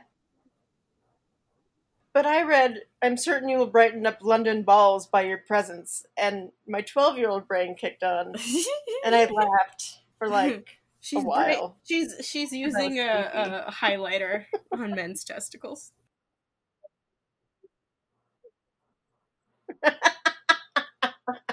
Um, but she's had him investigating Arabella, and he hasn't heard back from a couple of agencies, but all the ones he's talked to have never heard of her. He's like, maybe she used a different name, and it says, oh, it says she did not think she had an unlimited amount yeah, of time to that's- that's a discredit. Arabella Warren. Men were weak. So now Arabella has been like hoping Jonathan Girl, will just- visit her dude, at night does and she like know left her if door she just says one point. yes that like they can fuck all the time? I I know, right? And Jonathan has been lingering at breakfast with them instead of going to his study like he normally Mhm. would. They're just trying to spend more time with each other all the time. Um, Every Mhm. time the, she and the kids go on a walk, he goes with them. And she doesn't know if it's because of the scare with Louisa or if it's so You're- he can brush their hands together while they're it's for walking you, when you the kids aren't looking. Okay. Yeah. Um, he hasn't been this happy in years and needs to tell Oh, her. but he feels like first he needs to go and tell Caroline. Yeah, he basically decides to move Uh-huh. on, and it turns out she made him promise to do so. But going and like talking there was wonderful therapy, and now Okay. now he feels better, and he, he just basically let go. Um, he gets back to the house and asks to see Arabella in his study, and then he asks the Winters to entertain the kids for half an hour. And then he realizes he didn't time Mm-hmm. this very well and has nothing to give to Arabella. Um, he briefly That's considers cute, giving her one of the kids' rocks that they collect. it says, in the end, he decided he would not follow through on that idea. For while it had been a long time since he had courted a lady, he was fairly certain rocks mean, had not suddenly diamonds. become accept- just a fancy acceptable rock. tokens of love. That's true. Jonathan looked in the mirror only to find he was thoroughly disheveled from the wind. He should not have asked to see Miss Warren until after shaving, changing his clothes, and finding a better gift than a rock. She comes in and he tells her that he went to Caroline's grave, and in walks that bitch Thought Cora. she went back to London. Like, why are you interrupting everybody? So she came back? She did. Bitch, find a different husband. You ain't getting you ain't getting Mhm. younger. Arabella excuses herself to go look at after the children. Um, Cora tells Jonathan that Arabella worked for a family in London she's and was fired lying. because she repeatedly struck a child. He says that if that's true, she must have had a good reason, but now he's like, there's like a seed of doubt planted. Um, Cora says if he needs, she can stay the night. She even packed a presumptuous trunk, but he turns her down, thanking her for No, offering to look after the children, which is not at all what she had offered.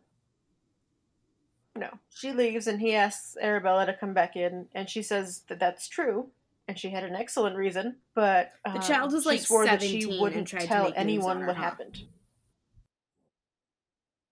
Mm, Not her. squeaky. We do find out later what happened. But someone else's reputation could suffer if she tells him and then it gets to anyone else. Um, but now he's like having trouble. He sort of understands that, but like Right. he wants to know what happened because I mean they're his kids. And I mean, she it's thinks he also doesn't trust Victorian kids age. now, Like, and she's like, most, I mean, fair. Most people would not have blinked if the nanny hit someone, especially if there was someone's reputation. I know, involved. right? Like, no, that's cool. Keep it secret. That's that's all shit that people would have respected at that point in time. Like, I'm not saying it's right, but you know, it it, Yeah. it is Victorian England. And then she Uh, tells she him hit some kid that, and they're all um, out. Where am I at? Yeah. Oh, and so then she Why tells him no? That's that she not got what her period did. and they did not make a dude, That would have not have been talked about during the Victorian era. She would have said like, "You'll be happy to know I'm not with child." Like it would have been something super fucking simple. Okay, right? Um, sounds baby but he's crazy. like more disappointed than he thought he would be. um, she says she plans to leave in the morning and asks to borrow a horse, and he's like, "You can take the whole carriage." Um, she goes back to her friend's house. She's telling them a bit of what happened, and then they make Toby go in the kitchen. Oh, this who's the the, younger brother urchin, of the street urchin girl. they picked up. right. Okay. He's like, "Are you sure you don't need a man's opinion?" I mean, Which is twelve years old in the Victorian era, there was a good chance he was working in a coal mine and smoking a pack of Marlboros a day. Just saying. and they're And like, left for "You'll his be the first shift to at know." the factory. okay. And so she tells them what happened and about um, looking for Louisa, as well as the gist of what followed. And she's like, "I know I've shocked you." And Grace says, Heavens no, I but mean, I do have some follow up yeah, questions. being prudes, the Victorians were also supremely fucking horny. Like they they invented the porno. oh, she tells them that he proposed, but she did not accept for a few reasons. She didn't want him to take a wife out of obligation, and she didn't want to be in a marriage with a It's man Victorian era. taken. Get and the Emma's fuck like, I know, right? You don't want to be a spinster like that bitch Cora. Anyway, she says she don't want to marry him because she has like ideals and shit. Yeah, because she doesn't want to be with someone who can't love her. And Emma's like, I believe that's open for debate, but it's just as well you're not with She child. fucking lied. And Does she Arabella's know like, she won't be able to hide that? is, The governess stays on till those kids are like 15 or 16. Depending on the family, that governess would stay on until the girl was married. And then she'd go move in with the girl when she had her kids. Like, that's how it do. Um, so she worries that if she is pregnant and has to go back to him, he won't trust her more That's because she lied about it. And they're like, "Don't worry about it until you have to." Those those but also, friends they're- not one good of them was like, "I think I he'd don't be think okay." this author knows what friends are or how friends act or how they should act. Uh, author, author, if you need help, like blink twice. Send us a DM saying that, like, no, I don't actually have friends, and we'll. I mean, we'll definitely harp on you, but we'll be your friends. Like, we will make fun of you in a kind way, like friends, instead of telling you like just awful fucking advice.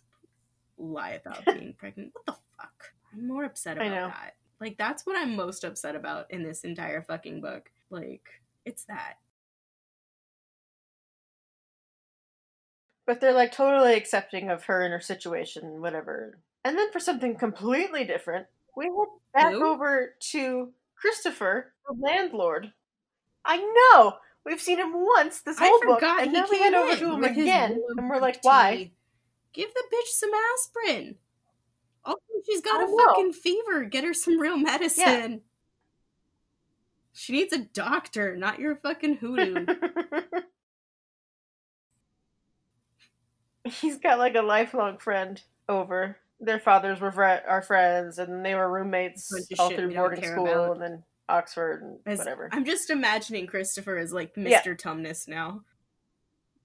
Living in a bush, giving people willow bark tea.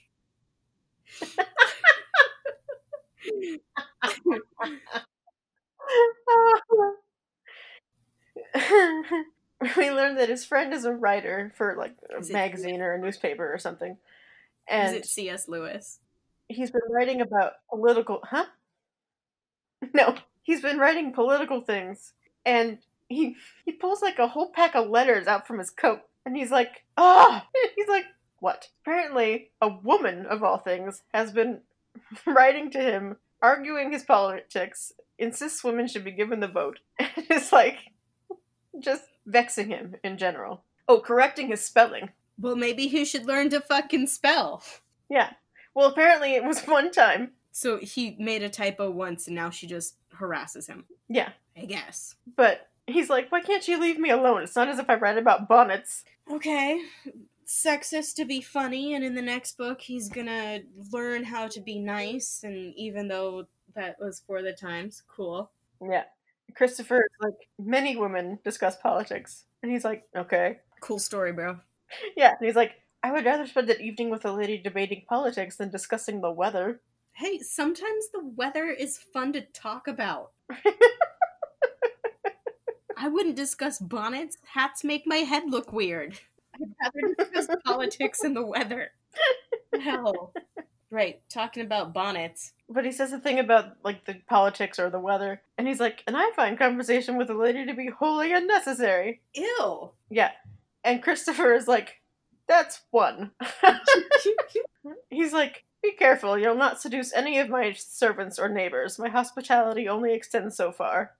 Gross. I mean, yeah, good on you for like protecting your servants from this weird creep, but like, ill. Yeah. All right. He says he has no desire to, to seduce this person and can only imagine what she looks like. So naturally, he's gonna fall in love with her in one of the other books in this series.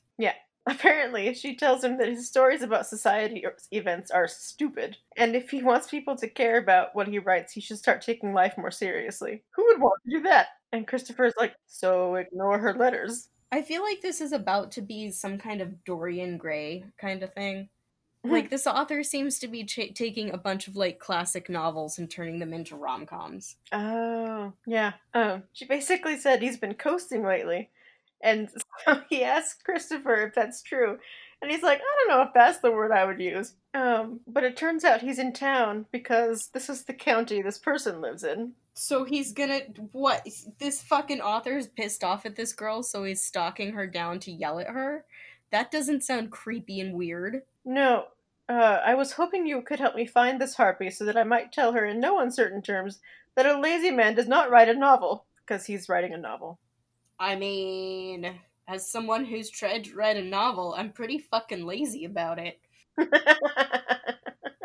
but he tells her tells him her name, and it's um, one of the girls at the house. I swear to God, Mister Tumnus, you better not fucking sell her out. Yeah, we don't find out if he did because she ha- because the author has to keep selling books. Fucking Mister, he's Mister Tumnus though. We know he sold her out because that's what Mister Tumnus does. Mm-hmm. Also, yes, that's his name now. He is Mister Tumnus. Yeah, but in a top hat on a horse. that's funnier. That's funnier. Maybe a waistcoat. He learned how to put on a shirt instead of just a scarf. Mm-hmm. Um. Oh, so three weeks after Arabella left Jonathan and the twins. He takes them to see Caroline's parents in London because he's still friendly with them. I mean, yeah, that's the grandparents of your children. Yeah. Makes sense. Yeah, they're still close. And uh and so he can investigate he found out the name of the family she had been working for. Um so he's there to find out what happened. I mean, that makes sense. If you're a parent and you find out your nanny that you just fucked his kitten kids, like that makes sense. Yeah. So he asks his in-laws if he um, if they know of the family, and they like go pale and ask if she had the misfortune of working for them. Um, and apparently they're just awful. Okay. The lawyer or the the father is a lawyer who's always trying to hang people. The that that doesn't sound good. No, the adult son is worse. Um, and then the boy is a terror named Milton, who was just sent home from Oxford for not good reasons uh, and is earning himself a reputation as a drunkard, a wastrel, and worse. How old was this nanny when she went to go work for them? Like, I don't know. That's is is this chick already a spinster? She's twenty five. So, how could how could she wait? So she was a nanny for a college age kid at like what fifteen? No, he was younger also. Right, but that means that at least four years so at, at the very least, she would have been 21 when he was a freshman in high school, which would have made him 14. Yeah. Why would you get a, a nanny slash governess for your 14 year old son? Well, it turns out she wasn't his governess. Okay. Um, so Jonathan takes two days to piece together the, the story and then confronts Milton Edwards in an opium den at 2.30 in the morning. Well, that doesn't sound fun at all. No, and I'm like, nothing good ever happens after midnight, dude. Seven, eight. um, That's funny. so Jonathan offers to buy him a drink, and then assures him that he just hates drinking alone because he thought it was for other reasons. Mm-hmm. Um, he's all like hazy and loose, which is spectacular for his purposes. Um, to get him to talk. Right. Um, his father pays for him to have room somewhere because his mother won't let him in the house. What the fuck? Dude, just throw the whole man away. I know. Um, but it turns out he used to try to fuck his sister. Whoa! Yeah, younger when she was fourteen. Wait, would that that would make him fourteen too? Or unless it was only a couple years ago. Either way, ew. Yeah, beat his fucking. Why? Why didn't his parents send him to a reformatory school? One night he actually drugged her. I, uh, How? No. Why are they paying for him to go to college? Just yeet his ass to the. Actually, no. Don't yeet his ass to the states. Send him to fucking reform school and break him. I have no That's idea. That's awful. Yeah. Um, but the new governess barged in and beat him senseless. Good. Uh, stronger than she looked. Took three footmen to pull her off. Good. Because she's doing what your dumbasses wouldn't. Yeah. That's awful. That's gross. I don't like that. Yeah, no. I don't like that at all. His ass. Apparently, his father was incredibly angry angry with Arabella What? because she beat him senseless and left a scar on his face. He was fucking your. No, he was fucking his sister. I know. That's when you go get the nanny a fucking switch and you call up some fucking monk. At, what do you. I know that you call a nun place a nunnery, but what do you call a monk place?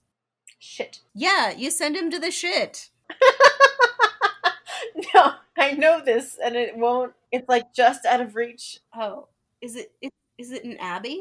No, that's where the nuns live. I only know where nuns live. that's because of the sound of music. Yeah, like get me to a nunnery, uh, abbey. Um, Yeah. Um, the sister sided with the governess, who threatened to have Milton arrested, no matter how much money they offered her. mm-hmm. Uh, she finally agreed to be quiet if they sent the sister to live with Quaker cousins in Philadelphia. They shipped off the fucking sister instead of beating their fucking rapey child molester son. Yeah. What the fuck? That's dumb. Mm-hmm. Okay, so they sent her to Philly. And he's like, serves her right living with Quakers. Now no one will touch her. And whatever awful thing he was about to say was cut off as he landed violently on the floor Good. because Jonathan hit him and broke his jaw. Good. Um, he says he'd call. Jonathan says he'd call him out right there if it wouldn't call attention to his sister's plight, but he's going to tell a friend at the Metropolitan Police so that if he ever tries something like that again, he'll be arrested. Except it's the Victorian era, so nothing will actually happen. Well, he laughs and says that if his father will get him out of it. And he says that uh, Jonathan says his lawyer will make it clear that he'll ruin him if he tries to intercede, but if that doesn't work, Jonathan will pay to have him killed, which got his attention a little bit. I I guess. Especially because he doesn't know who he is. Right? You don't fucking know this dude. You just know that like There's no way to come after him. right? There's no setup that this dude is like deep relig- bleh, deeply religious either. So like No. I, I don't get it. I don't get it. hmm Okay. Well, okay. I guess. Yeah. Then he punches him again, so you remember. Goes out to the alley to throw up and then heads home. Sure. hmm That was why why did why why did we need that scene at all? I don't know. okay. I mean, cool, he beat the shit out of a child molester, but also why did we need that scene? I don't know. I guess. Um, the next morning after breakfast, his mother-in-law talks to him about his Miss Warren. Mhm. The kids talk about her so much, um, and from what she hears, she thinks she would come back to work for him. Um, oh, she could not blame you for wanting to protect your children, and neither of you could have known that that awful lady Cora would do whatever she could to have you to herself. Right. Okay. He says he has no desire to marry again, and she says that that saddens her, um, because Caroline wouldn't have wanted him to be alone. And she says if someone comes along who makes him happy and the kids love, then he should go for it. mm-hmm. She says, especially since it appears your Miss Warren loves the children. Either that or she is exceedingly fond of carrying rocks in all her pockets. So there's some cute little one-liners in this. Yeah. Okay. But she's just very sweet and maternal and um so so Arabella has been brooding for like a month. Um she understands why Jonathan didn't trust her. She would want the whole story too, but she said that she wouldn't tell anyone. So instead of sitting downstairs with her friends, she's sitting on her bed darning her socks by herself. That's not, you know, depression or anything. Yeah. Um, a carriage comes up the drive, and she tries not to get her hopes up like every other time a carriage has arrived in the last month. How often do carriages arrive? I don't know. I wouldn't think that often. They don't know that many people except each other. And, and don't they live out in the country? Like, No, they live more in town, but they don't have a carriage. well, no, carriages are for wealthy people. Yes. They are they are pretty obviously considered the help in this universe. Mhm. But she looks outside, and it's Jonathan's carriage. Um, Jonathan pulls up, and while Arabella is busy greeting the children, Emma takes him out to the garden to have a chat. With a shovel and a shotgun. Right? Almost? yeah, Yeah? pretty much. Nice. Uh, she asks why he's there, and he says he has a matter to discuss with Miss Warren. And Emma says if it's a matter of employment, she already has offers. Emma says that Arabella is like a sister to her, and it's been hard to see her so sad these past few weeks. And he's like, She's been sad? Don't sound so pleased about it. There are any number of garden implements I could hit you with. And he's like, I'm not pleased to hear that she's sad. I'm, um, I regret being the cause of it. But he's also been sad, and the children have been sad. If given the choice, I believe they would rather live with her than me. So everyone's just like super sad all the time right now. Yeah. Uh, I have come here to ask her to return to my estate, not as the children's governess, but as my wife. Mm-hmm. Um, so he asks Arabella to come outside with him, and then her friends ask Louisa about her trip to London so that the, the adults can be alone. Because she's like, Where are we going? Mm-hmm. He tells her why they went to London, and she's like, Did you tell anyone? And he's like, No. I was most discreet in my inquiries up until the point I punched Milton Edwards twice. You punched him? Like, gleefully. I mean, it sounds like this dude needs to be punched often. Yeah, twice. I also threatened to kill him, then told a friend at the police about his past in case he dares to try something like that again. Yeah, but he's okay. Okay. I was gonna say like yeah, but he's wealthy in London. Like they wouldn't give a shit if he picked uh like literally anyone else. Mm-hmm. Anyway. Um, and she says she's never admired or loved someone more than she does at that moment. Mhm. And he's like, You love me? She's like, Of course I do. The only doubt was whether you could love me. And then she rushes on to say that she'd lied to him about something, and he's like, It's not important. I'm sorry, I didn't trust you. And she's like, eh, This lie is pretty important. Surprise, I'm pregnant. So she tells him, and then he kisses her because he's all happy. Of course. Yeah. Um, and she says she would have come back soon anyway. She doesn't know for sure, but it's it grows more likely by the day. She said she's still worried about loving a man that can't love her back, and he comes back with like the biggest, sweetest love confession. Mm-hmm. Um, I don't know. It was really sweet. I wrote a whole thing. Um, she's the reason his heart beats. She's not just giving him life again, but the chance of an even better one than he had before. oh, he gets gooey. Yeah, Okay. she's literal sunshine. I'm just imagining sunburns now. She asks if he's asking her to marry him, and he's like, "No, I'm begging." Aw, how cute. Yeah. Um, they kiss again, and she's like, "The kids are happy about it," and he's like, "Yeah, they will be," and she's like, "No, dear," and makes him look, and they're already outside. Just like faces all pressed up, smashed against the window. you might as well have popcorn. oh god, now I'm just imagining that like five year old open mouth chewing, up all snotty and gross against the glass, just like yang, yang, yang. That's only if you don't correct it.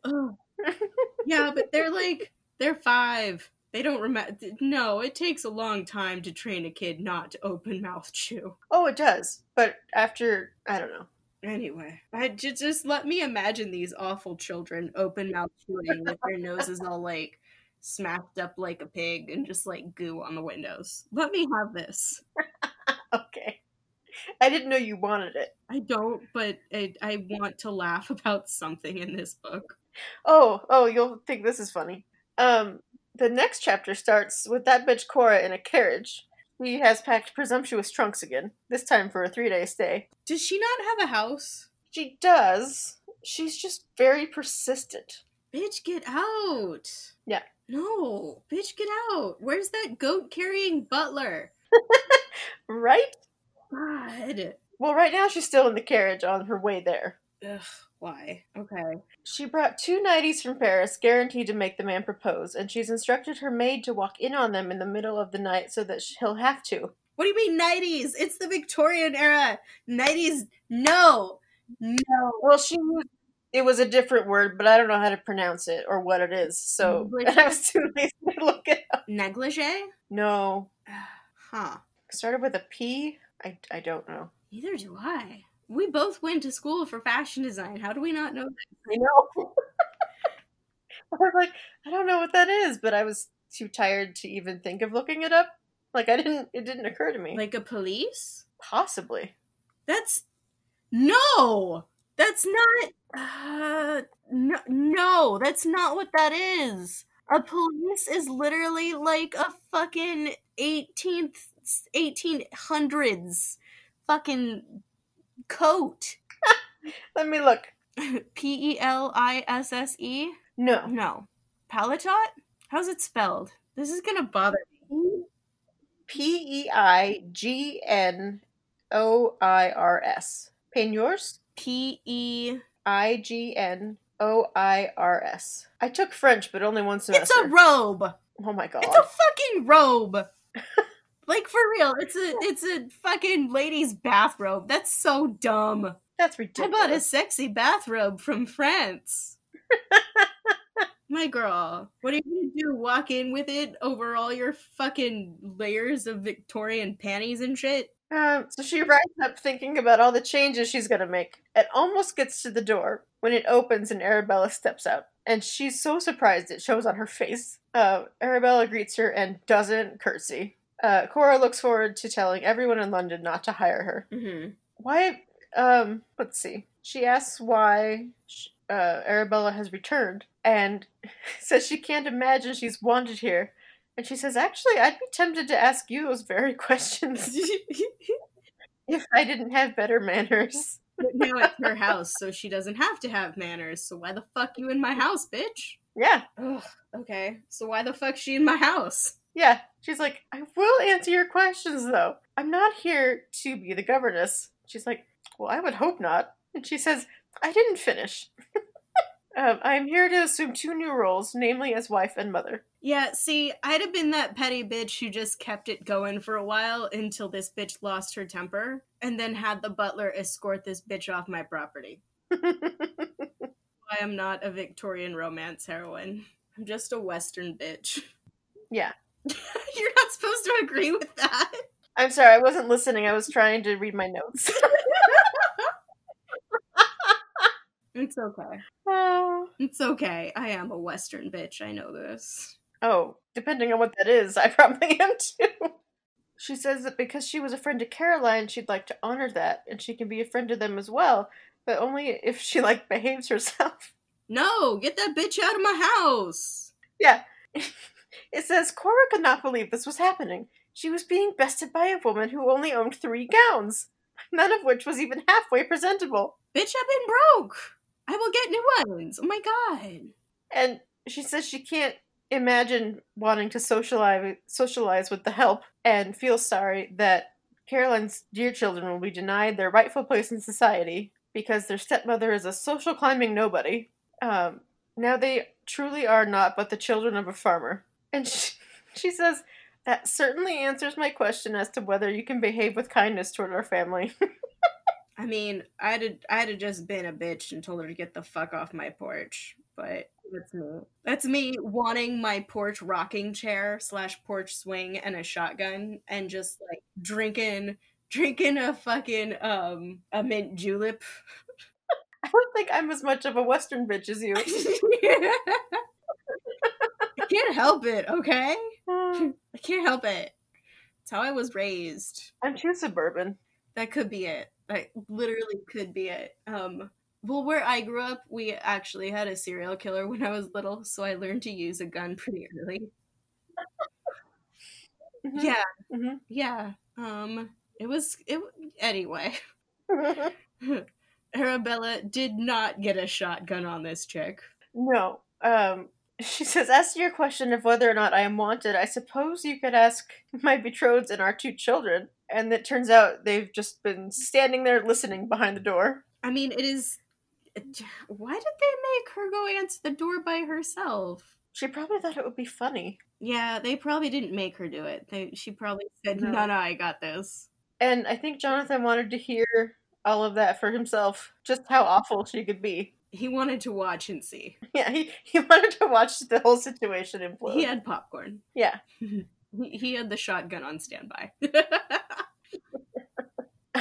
Jonathan exited the house, holding hands with his children, who looked like they had to be held back from charging forward. Cora actually took a step backwards, but she's told that she's no longer welcome, um, and head back into the house. And It says, Then Louisa, who was never going to be a genteel lady, turned and glared at Cora before entering the house and slamming the door. she didn't throw a rock at her.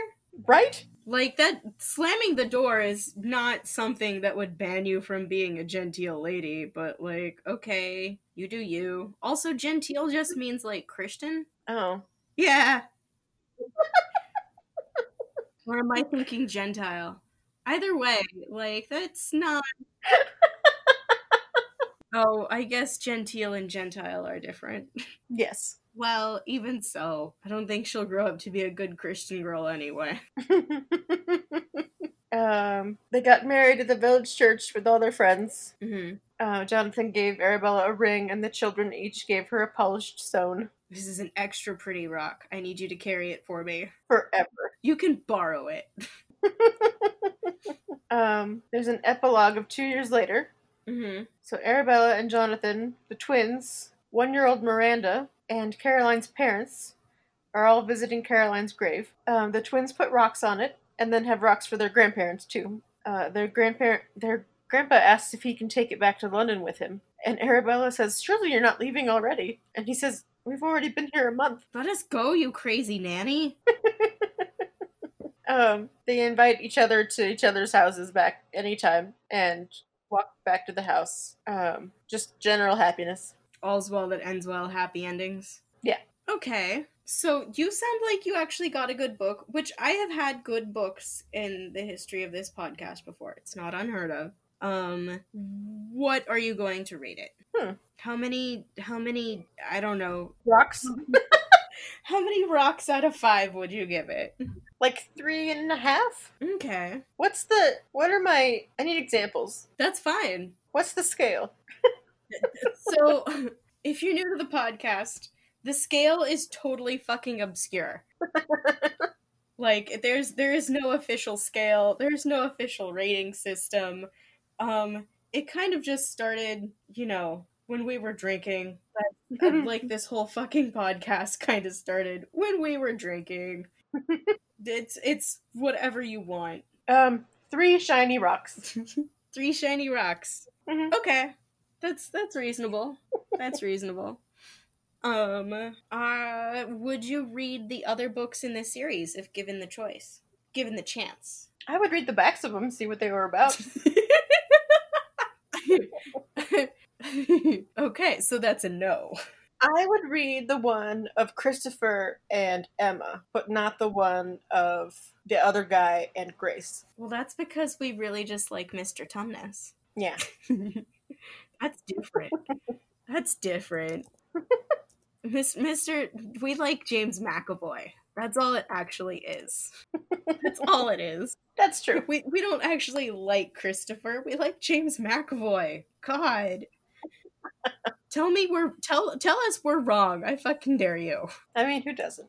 I don't uh mm, I don't know. People who hate Scottish people? That's a weird hate to have. It is. But I'm sure it exists. I mean, people hated the Irish in the Victorian era for like no fucking reason.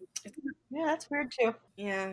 Um I'm going to get something to drink really quick and then I will tell you all about my book. Okay. Fucking yay! It's so great. I love it. Um, so now that we've had a great moment of laughter and joy over silly kitty cats, um, it's time for my book, which is also a time travel romance with our our well, not time travel. It's a historical romance. Um, with our theme of literally any time period, but this one. The book is called The Sinclair Hound by Caroline Lee. It is the fucking worst. Oh, it's awful. I'm angry. I'm so angry. I lost two days of my life to this fucking book oh, because I, you know, I, I may have started an internet fight with someone yesterday, or not yesterday, a couple. No, it was yesterday too. But I'd finished my book by then. So what usually ends up happening is when I actually buckle down to read the book, I have started a fight with some stranger on the internet because you don't damage friendships if you pick a fight with an inter- with a stranger. Um, true. but you still get you know you still get to have a fight with somebody um anyway i like buckle down Some people journal.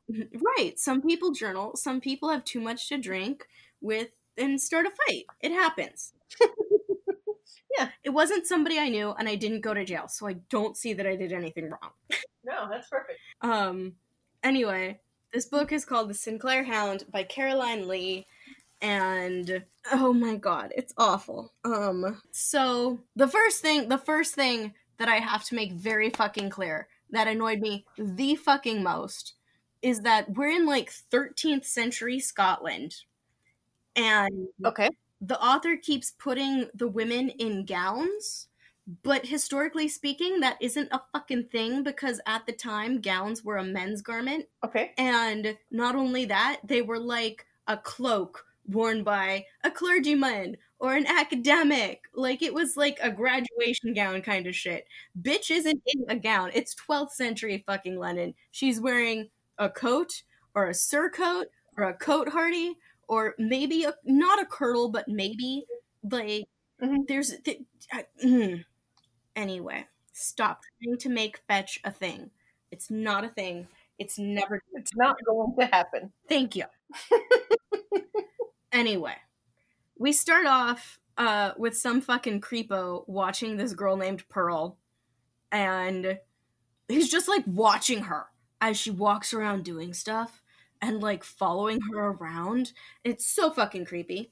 Um, but we discover through his point of view that she's the youngest of the Sinclair daughters.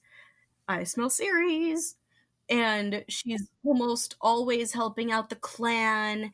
And this creepo spends all of his free time just like stalking her through the clan and the village and just like watching her. And today he's being all creepy and stalkerish as she goes to visit some widow which she, this bitch never pops up again. So I don't know why we learned her name or her kid's name or how her husband died. Like I don't understand it. Um. Also, the guy needs a job. Oh, oh, he has a job. Don't worry, we're getting there. We're getting there. Um.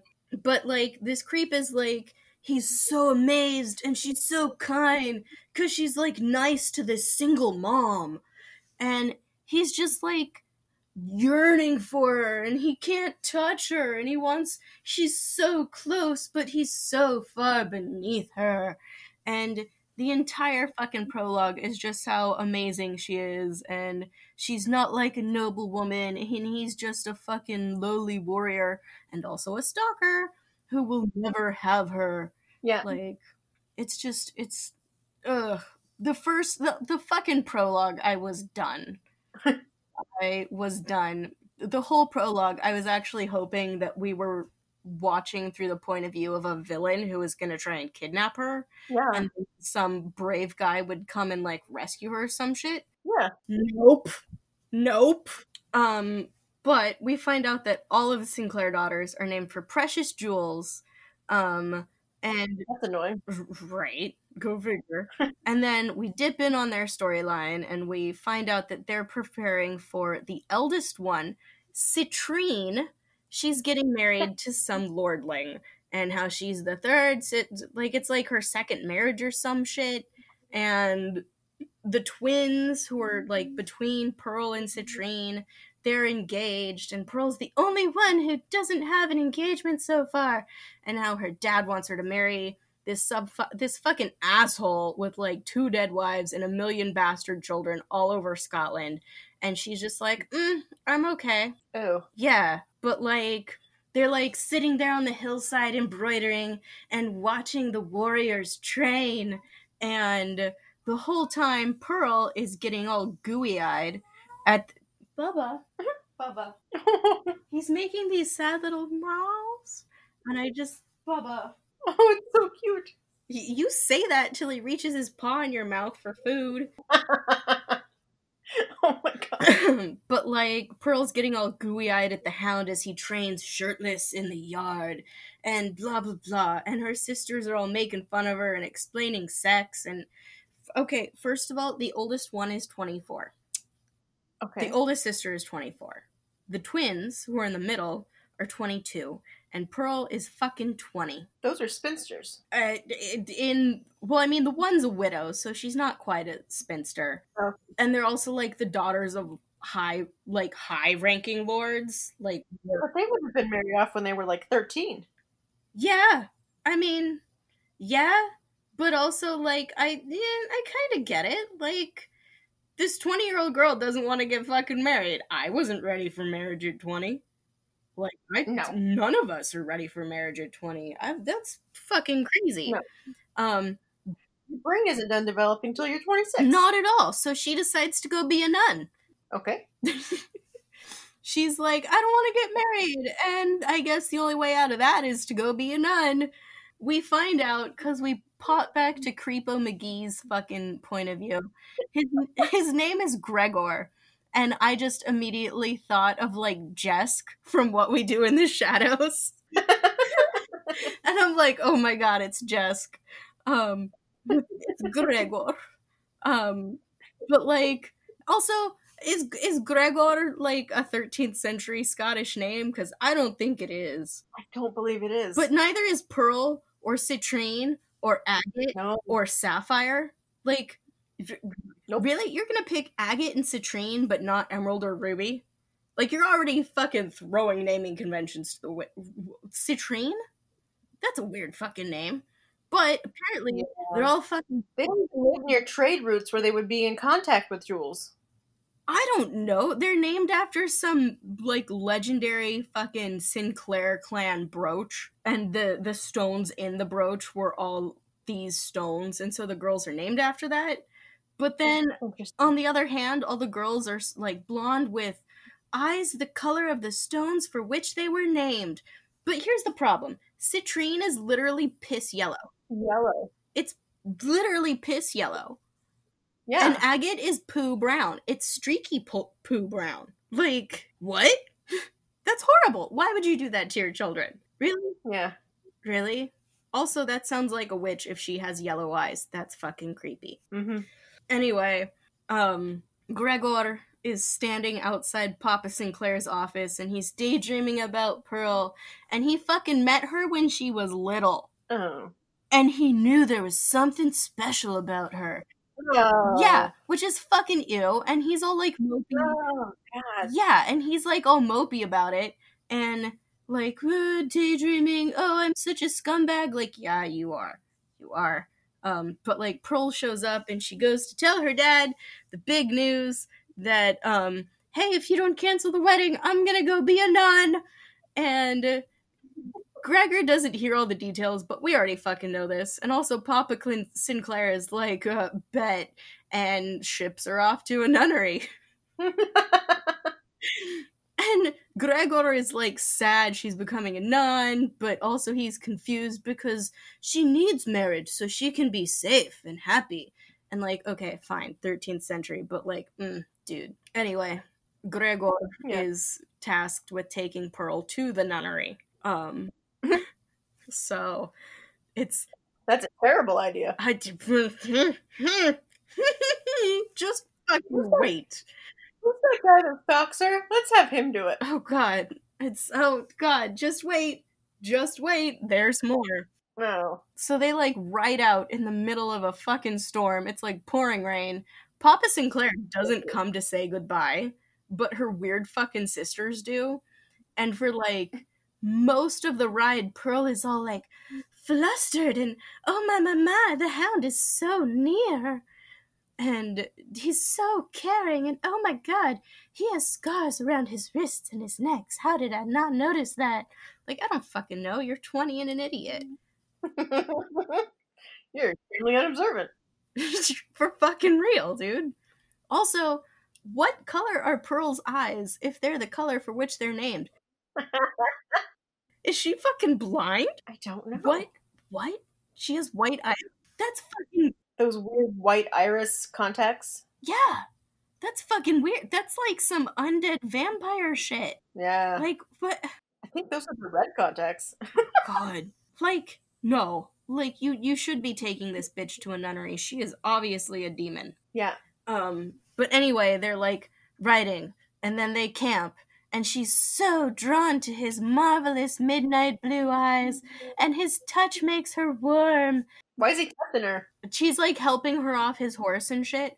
And I have to say that, like, Yeah. this whole thing, by the time they camp, we've already been through a chapter Mhm. of them writing, just writing. Oh God. It's like fu- it's like fucking Lord of the Rings, but with like twice as much sexual tension. twice as much. like there's there's so much just like uh. also there's a dude named mungo. Why? like in blazing saddles like there is a mungo. Is mungo a scottish name? I don't know. Neither is gregor or pearl in the 13th century. I don't i don't know. Like i i don't know. So anyway we're on chapter fucking five by now. And they've just been writing and angsting and camping and bantering, but Gregor doesn't speak. He just like grunts and makes hand motions. Everyone else talks. Speak? He doesn't speak. Sure. Something happens. They get attacked by bandits. Of course they do. And while they're getting attacked, Gregor and Pearl have to fucking bail. And they leave the fighting to the other three. And Pearl's like crying because all their friends are gonna die. And oh my god, I'm such a coward. And I caused all of this death. And so Gregor is just like mm, fucking full on kisses her. And he's like, oh, I should pull away. This is wrong because she's so pure. But then she kisses him back and the only fucking reason these two stop making out is because she like smacks him where he got shot. Ah. Yeah, so the stalker got his kiss from the uh barely barely adult fucking broad who's like terrified about an arrow wound even though it's 13th century Scotland and it was a bunch of warlords and shit. I don't know. hmm I don't know. How does this bitch not know how to fire a bow too? I don't know. Did I just watch too much Brave and so now I expect like You Might have. uh, you know what? Why isn't she like Brave? Be Merida. I would trade you female leads. Absolutely. I would trade you female leads in our books. 100 for fucking cent. Anyway, um she just like bandages up and there's a moment and she's like, "Oh, well, I guess I don't really want to be a nun, so let's go home." Now that three of their fucking friends are dead. Oh my god. No, let's go home. I'm done being a nun. Lol. but the whole time she's just like rambling and blah blah blah. And then he like oh shit, what happens? I think I skipped something in my notes, but like there's this whole bit where she like gets him to speak and right. Okay. Uh the whole time she's rambling, he's like mentally talking about how he was sentenced for hanging for stealing sheep and that's why he has the scars around his neck and wrists. But she doesn't know that because he's just like brooding about it, about why he's such a scumbag. Which at no point does he mention that he's a scumbag because he had the hots for a teenager. Not once. Yeah. And Just wait, it gets worse. Um, but like she finally fucking gets him to speak. It's chapter six, and he like tells her his name, and she asks him to say her name. So like chapter six, the only thing he's said is Gregor Pearl, and that's it. And then they're just fucking silent again, and they curl up by the fire and go to bed. Hmm. Yep. That's like I said, it's fucking Lord of the Rings, but with twice the sexual tension. Um. anyway, there's some mushy crap the next morning as they're both like obsessing over the kiss and oh I shouldn't have done that and oh I liked it and oh that was great but you know she's like too pure for me like yeah she fucking is and Mhm. he fucking manages to croak out in his fucked up voice that it's not her fault that the other guards died and then they just fucking keep riding through the goddamn Scottish countryside moping and lusting and not doing anything except camping in the rain and sexual tension. And we're like halfway through the book before something else fucking happens. Oh my god. Yeah, it's just fucking it's I it's just fucking rain and angst and writing and angst. That's a whole lot of nothing. Yeah. It's awful. But then they like halfway through the book they decide to like stop at a lake to rest. And she's like, "Oh, let me wash your shirt." And he's like, "Oh, okay." And he's like brooding about how his dad was a bandit and he only came home once in a while and at some point while he's brooding like up to his knees in the lake, she fucking strips down and is just like washing naked in the lake while he's like not paying attention and Sure. here's a moment where he like turns and sees her and he's like oh she's like naked and bent over. And then he's horny and angsty. And like it's not a good book. Um but like she like tells him oh turn around.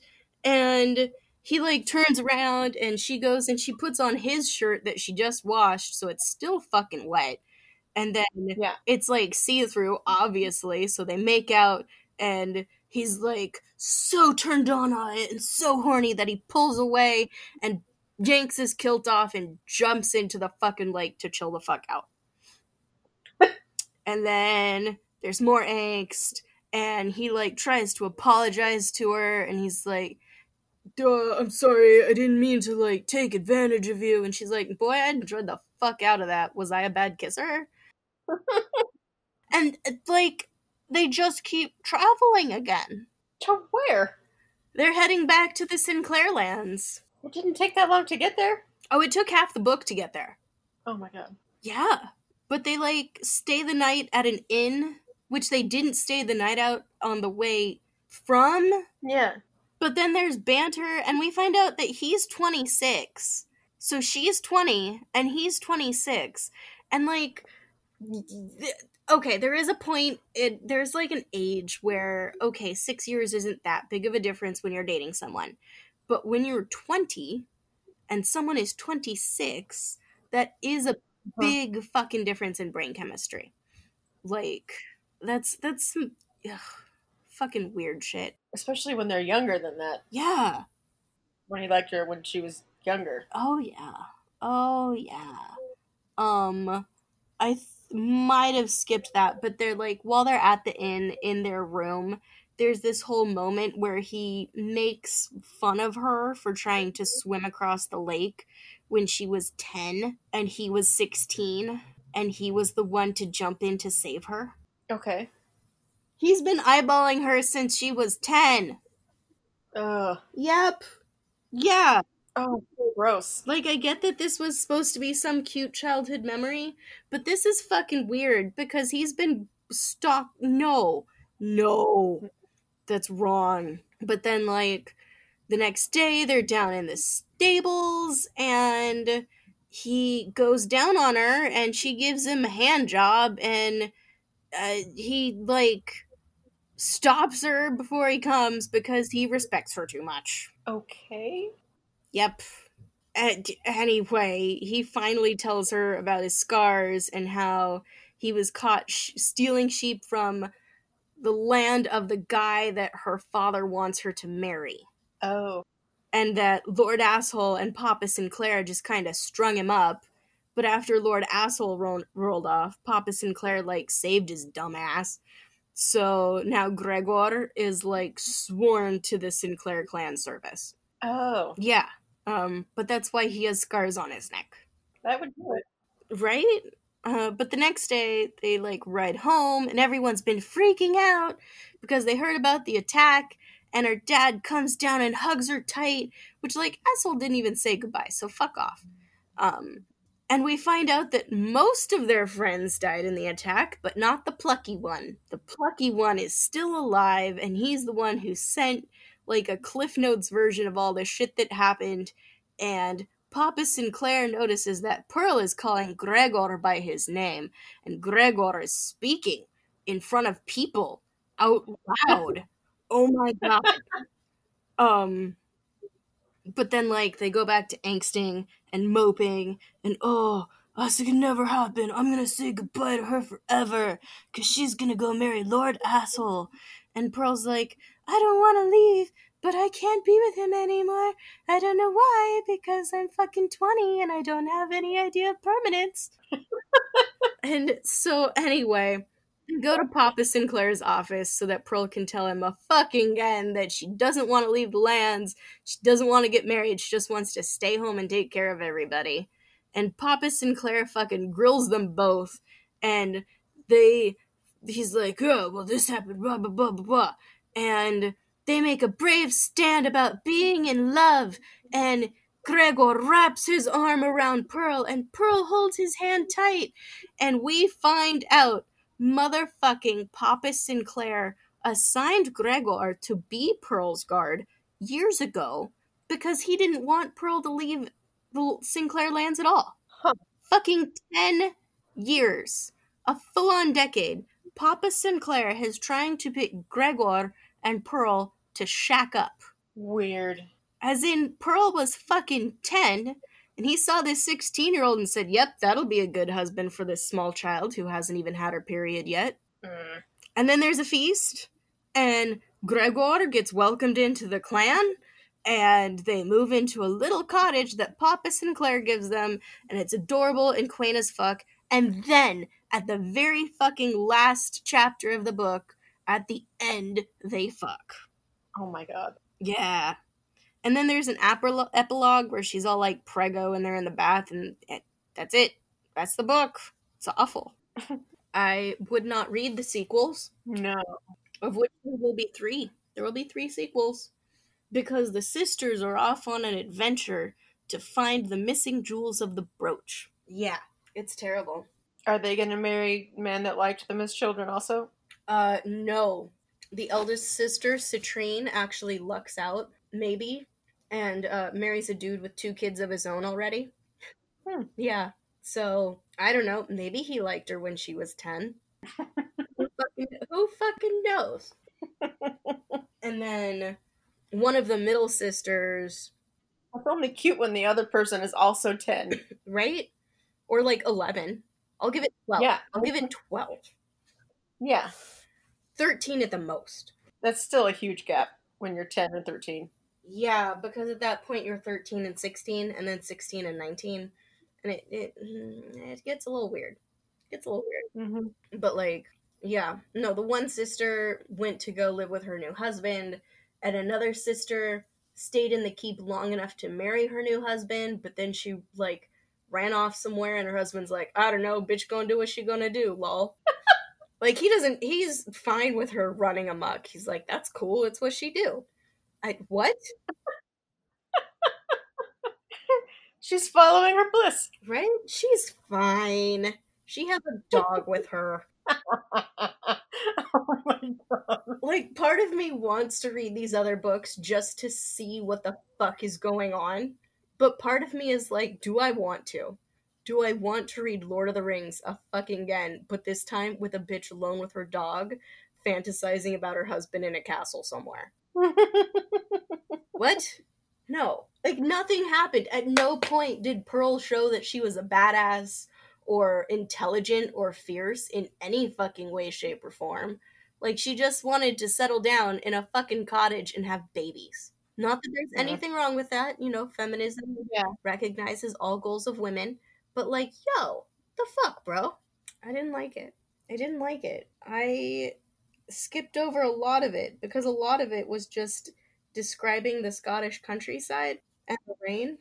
hmm Like that's it. That's all there was. That's Awful. I I grew up in Oregon. I don't need to be described the Scottish countryside and the rain. Nope. Nope.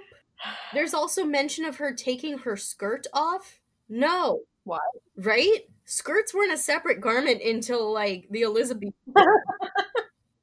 no. And even then, they were so. No. No. No. And petticoats weren't a thing at this time period. Like, you had a shift or chemise, however you want to say it. You had your coat or cotehardie. You might have had your kirtle, but not really, because it's, you know, 13th century Scotland. like, no. So I, I it, it was an awful book. Mm. I kind of wrote my notes as a bit of a ranting rampage because halfway through the book, the only thing we've had described is Gregor's broad shoulders and beautiful eyes, and Pearl's kindness and sweet golden locks, and the trees. The fucking trees. Huh. It's awful. It's just awful. And there's a part right after their friends die that Pearl's going off about how Mungo made such amazing soup. Oh my god. Right? Right? You couldn't think of a better name than Mungo? That's not that's also not like a character trait. No, we don't know anything about them except that the plucky one was plucky, and Mungo made great scoo soup. And there's a third one that I don't even remember his name or anything about him because he was that unimportant. He was he was just there to die. Yeah. So that's my book. I will not rate it because it was trash. Okay. Okay, yeah, you get you get no cans of soup. Zero out of five gemstones. But yeah, no, no soup for you. No soup for you. No gemstones for you. It's I don't know. It was awful. It was awful. Um. Anyway, what do you want to do for our next our next theme? I don't know. Hmm. Mm, you want? Well, we'll figure out what our next theme will be for the next episode. Uh, in between now and recording. Um, be safe. Wash your hands. Wear your fucking mask. Mhm. Um, I'm Tasha, I'm Danielle. and you're listening to and Then they. fucked. Thanks for listening. Like, uh, comment, share with your friends, but make sure to let them know it's not safe for work or children. You know, or church ladies. Yeah. I don't think church ladies would like our podcast.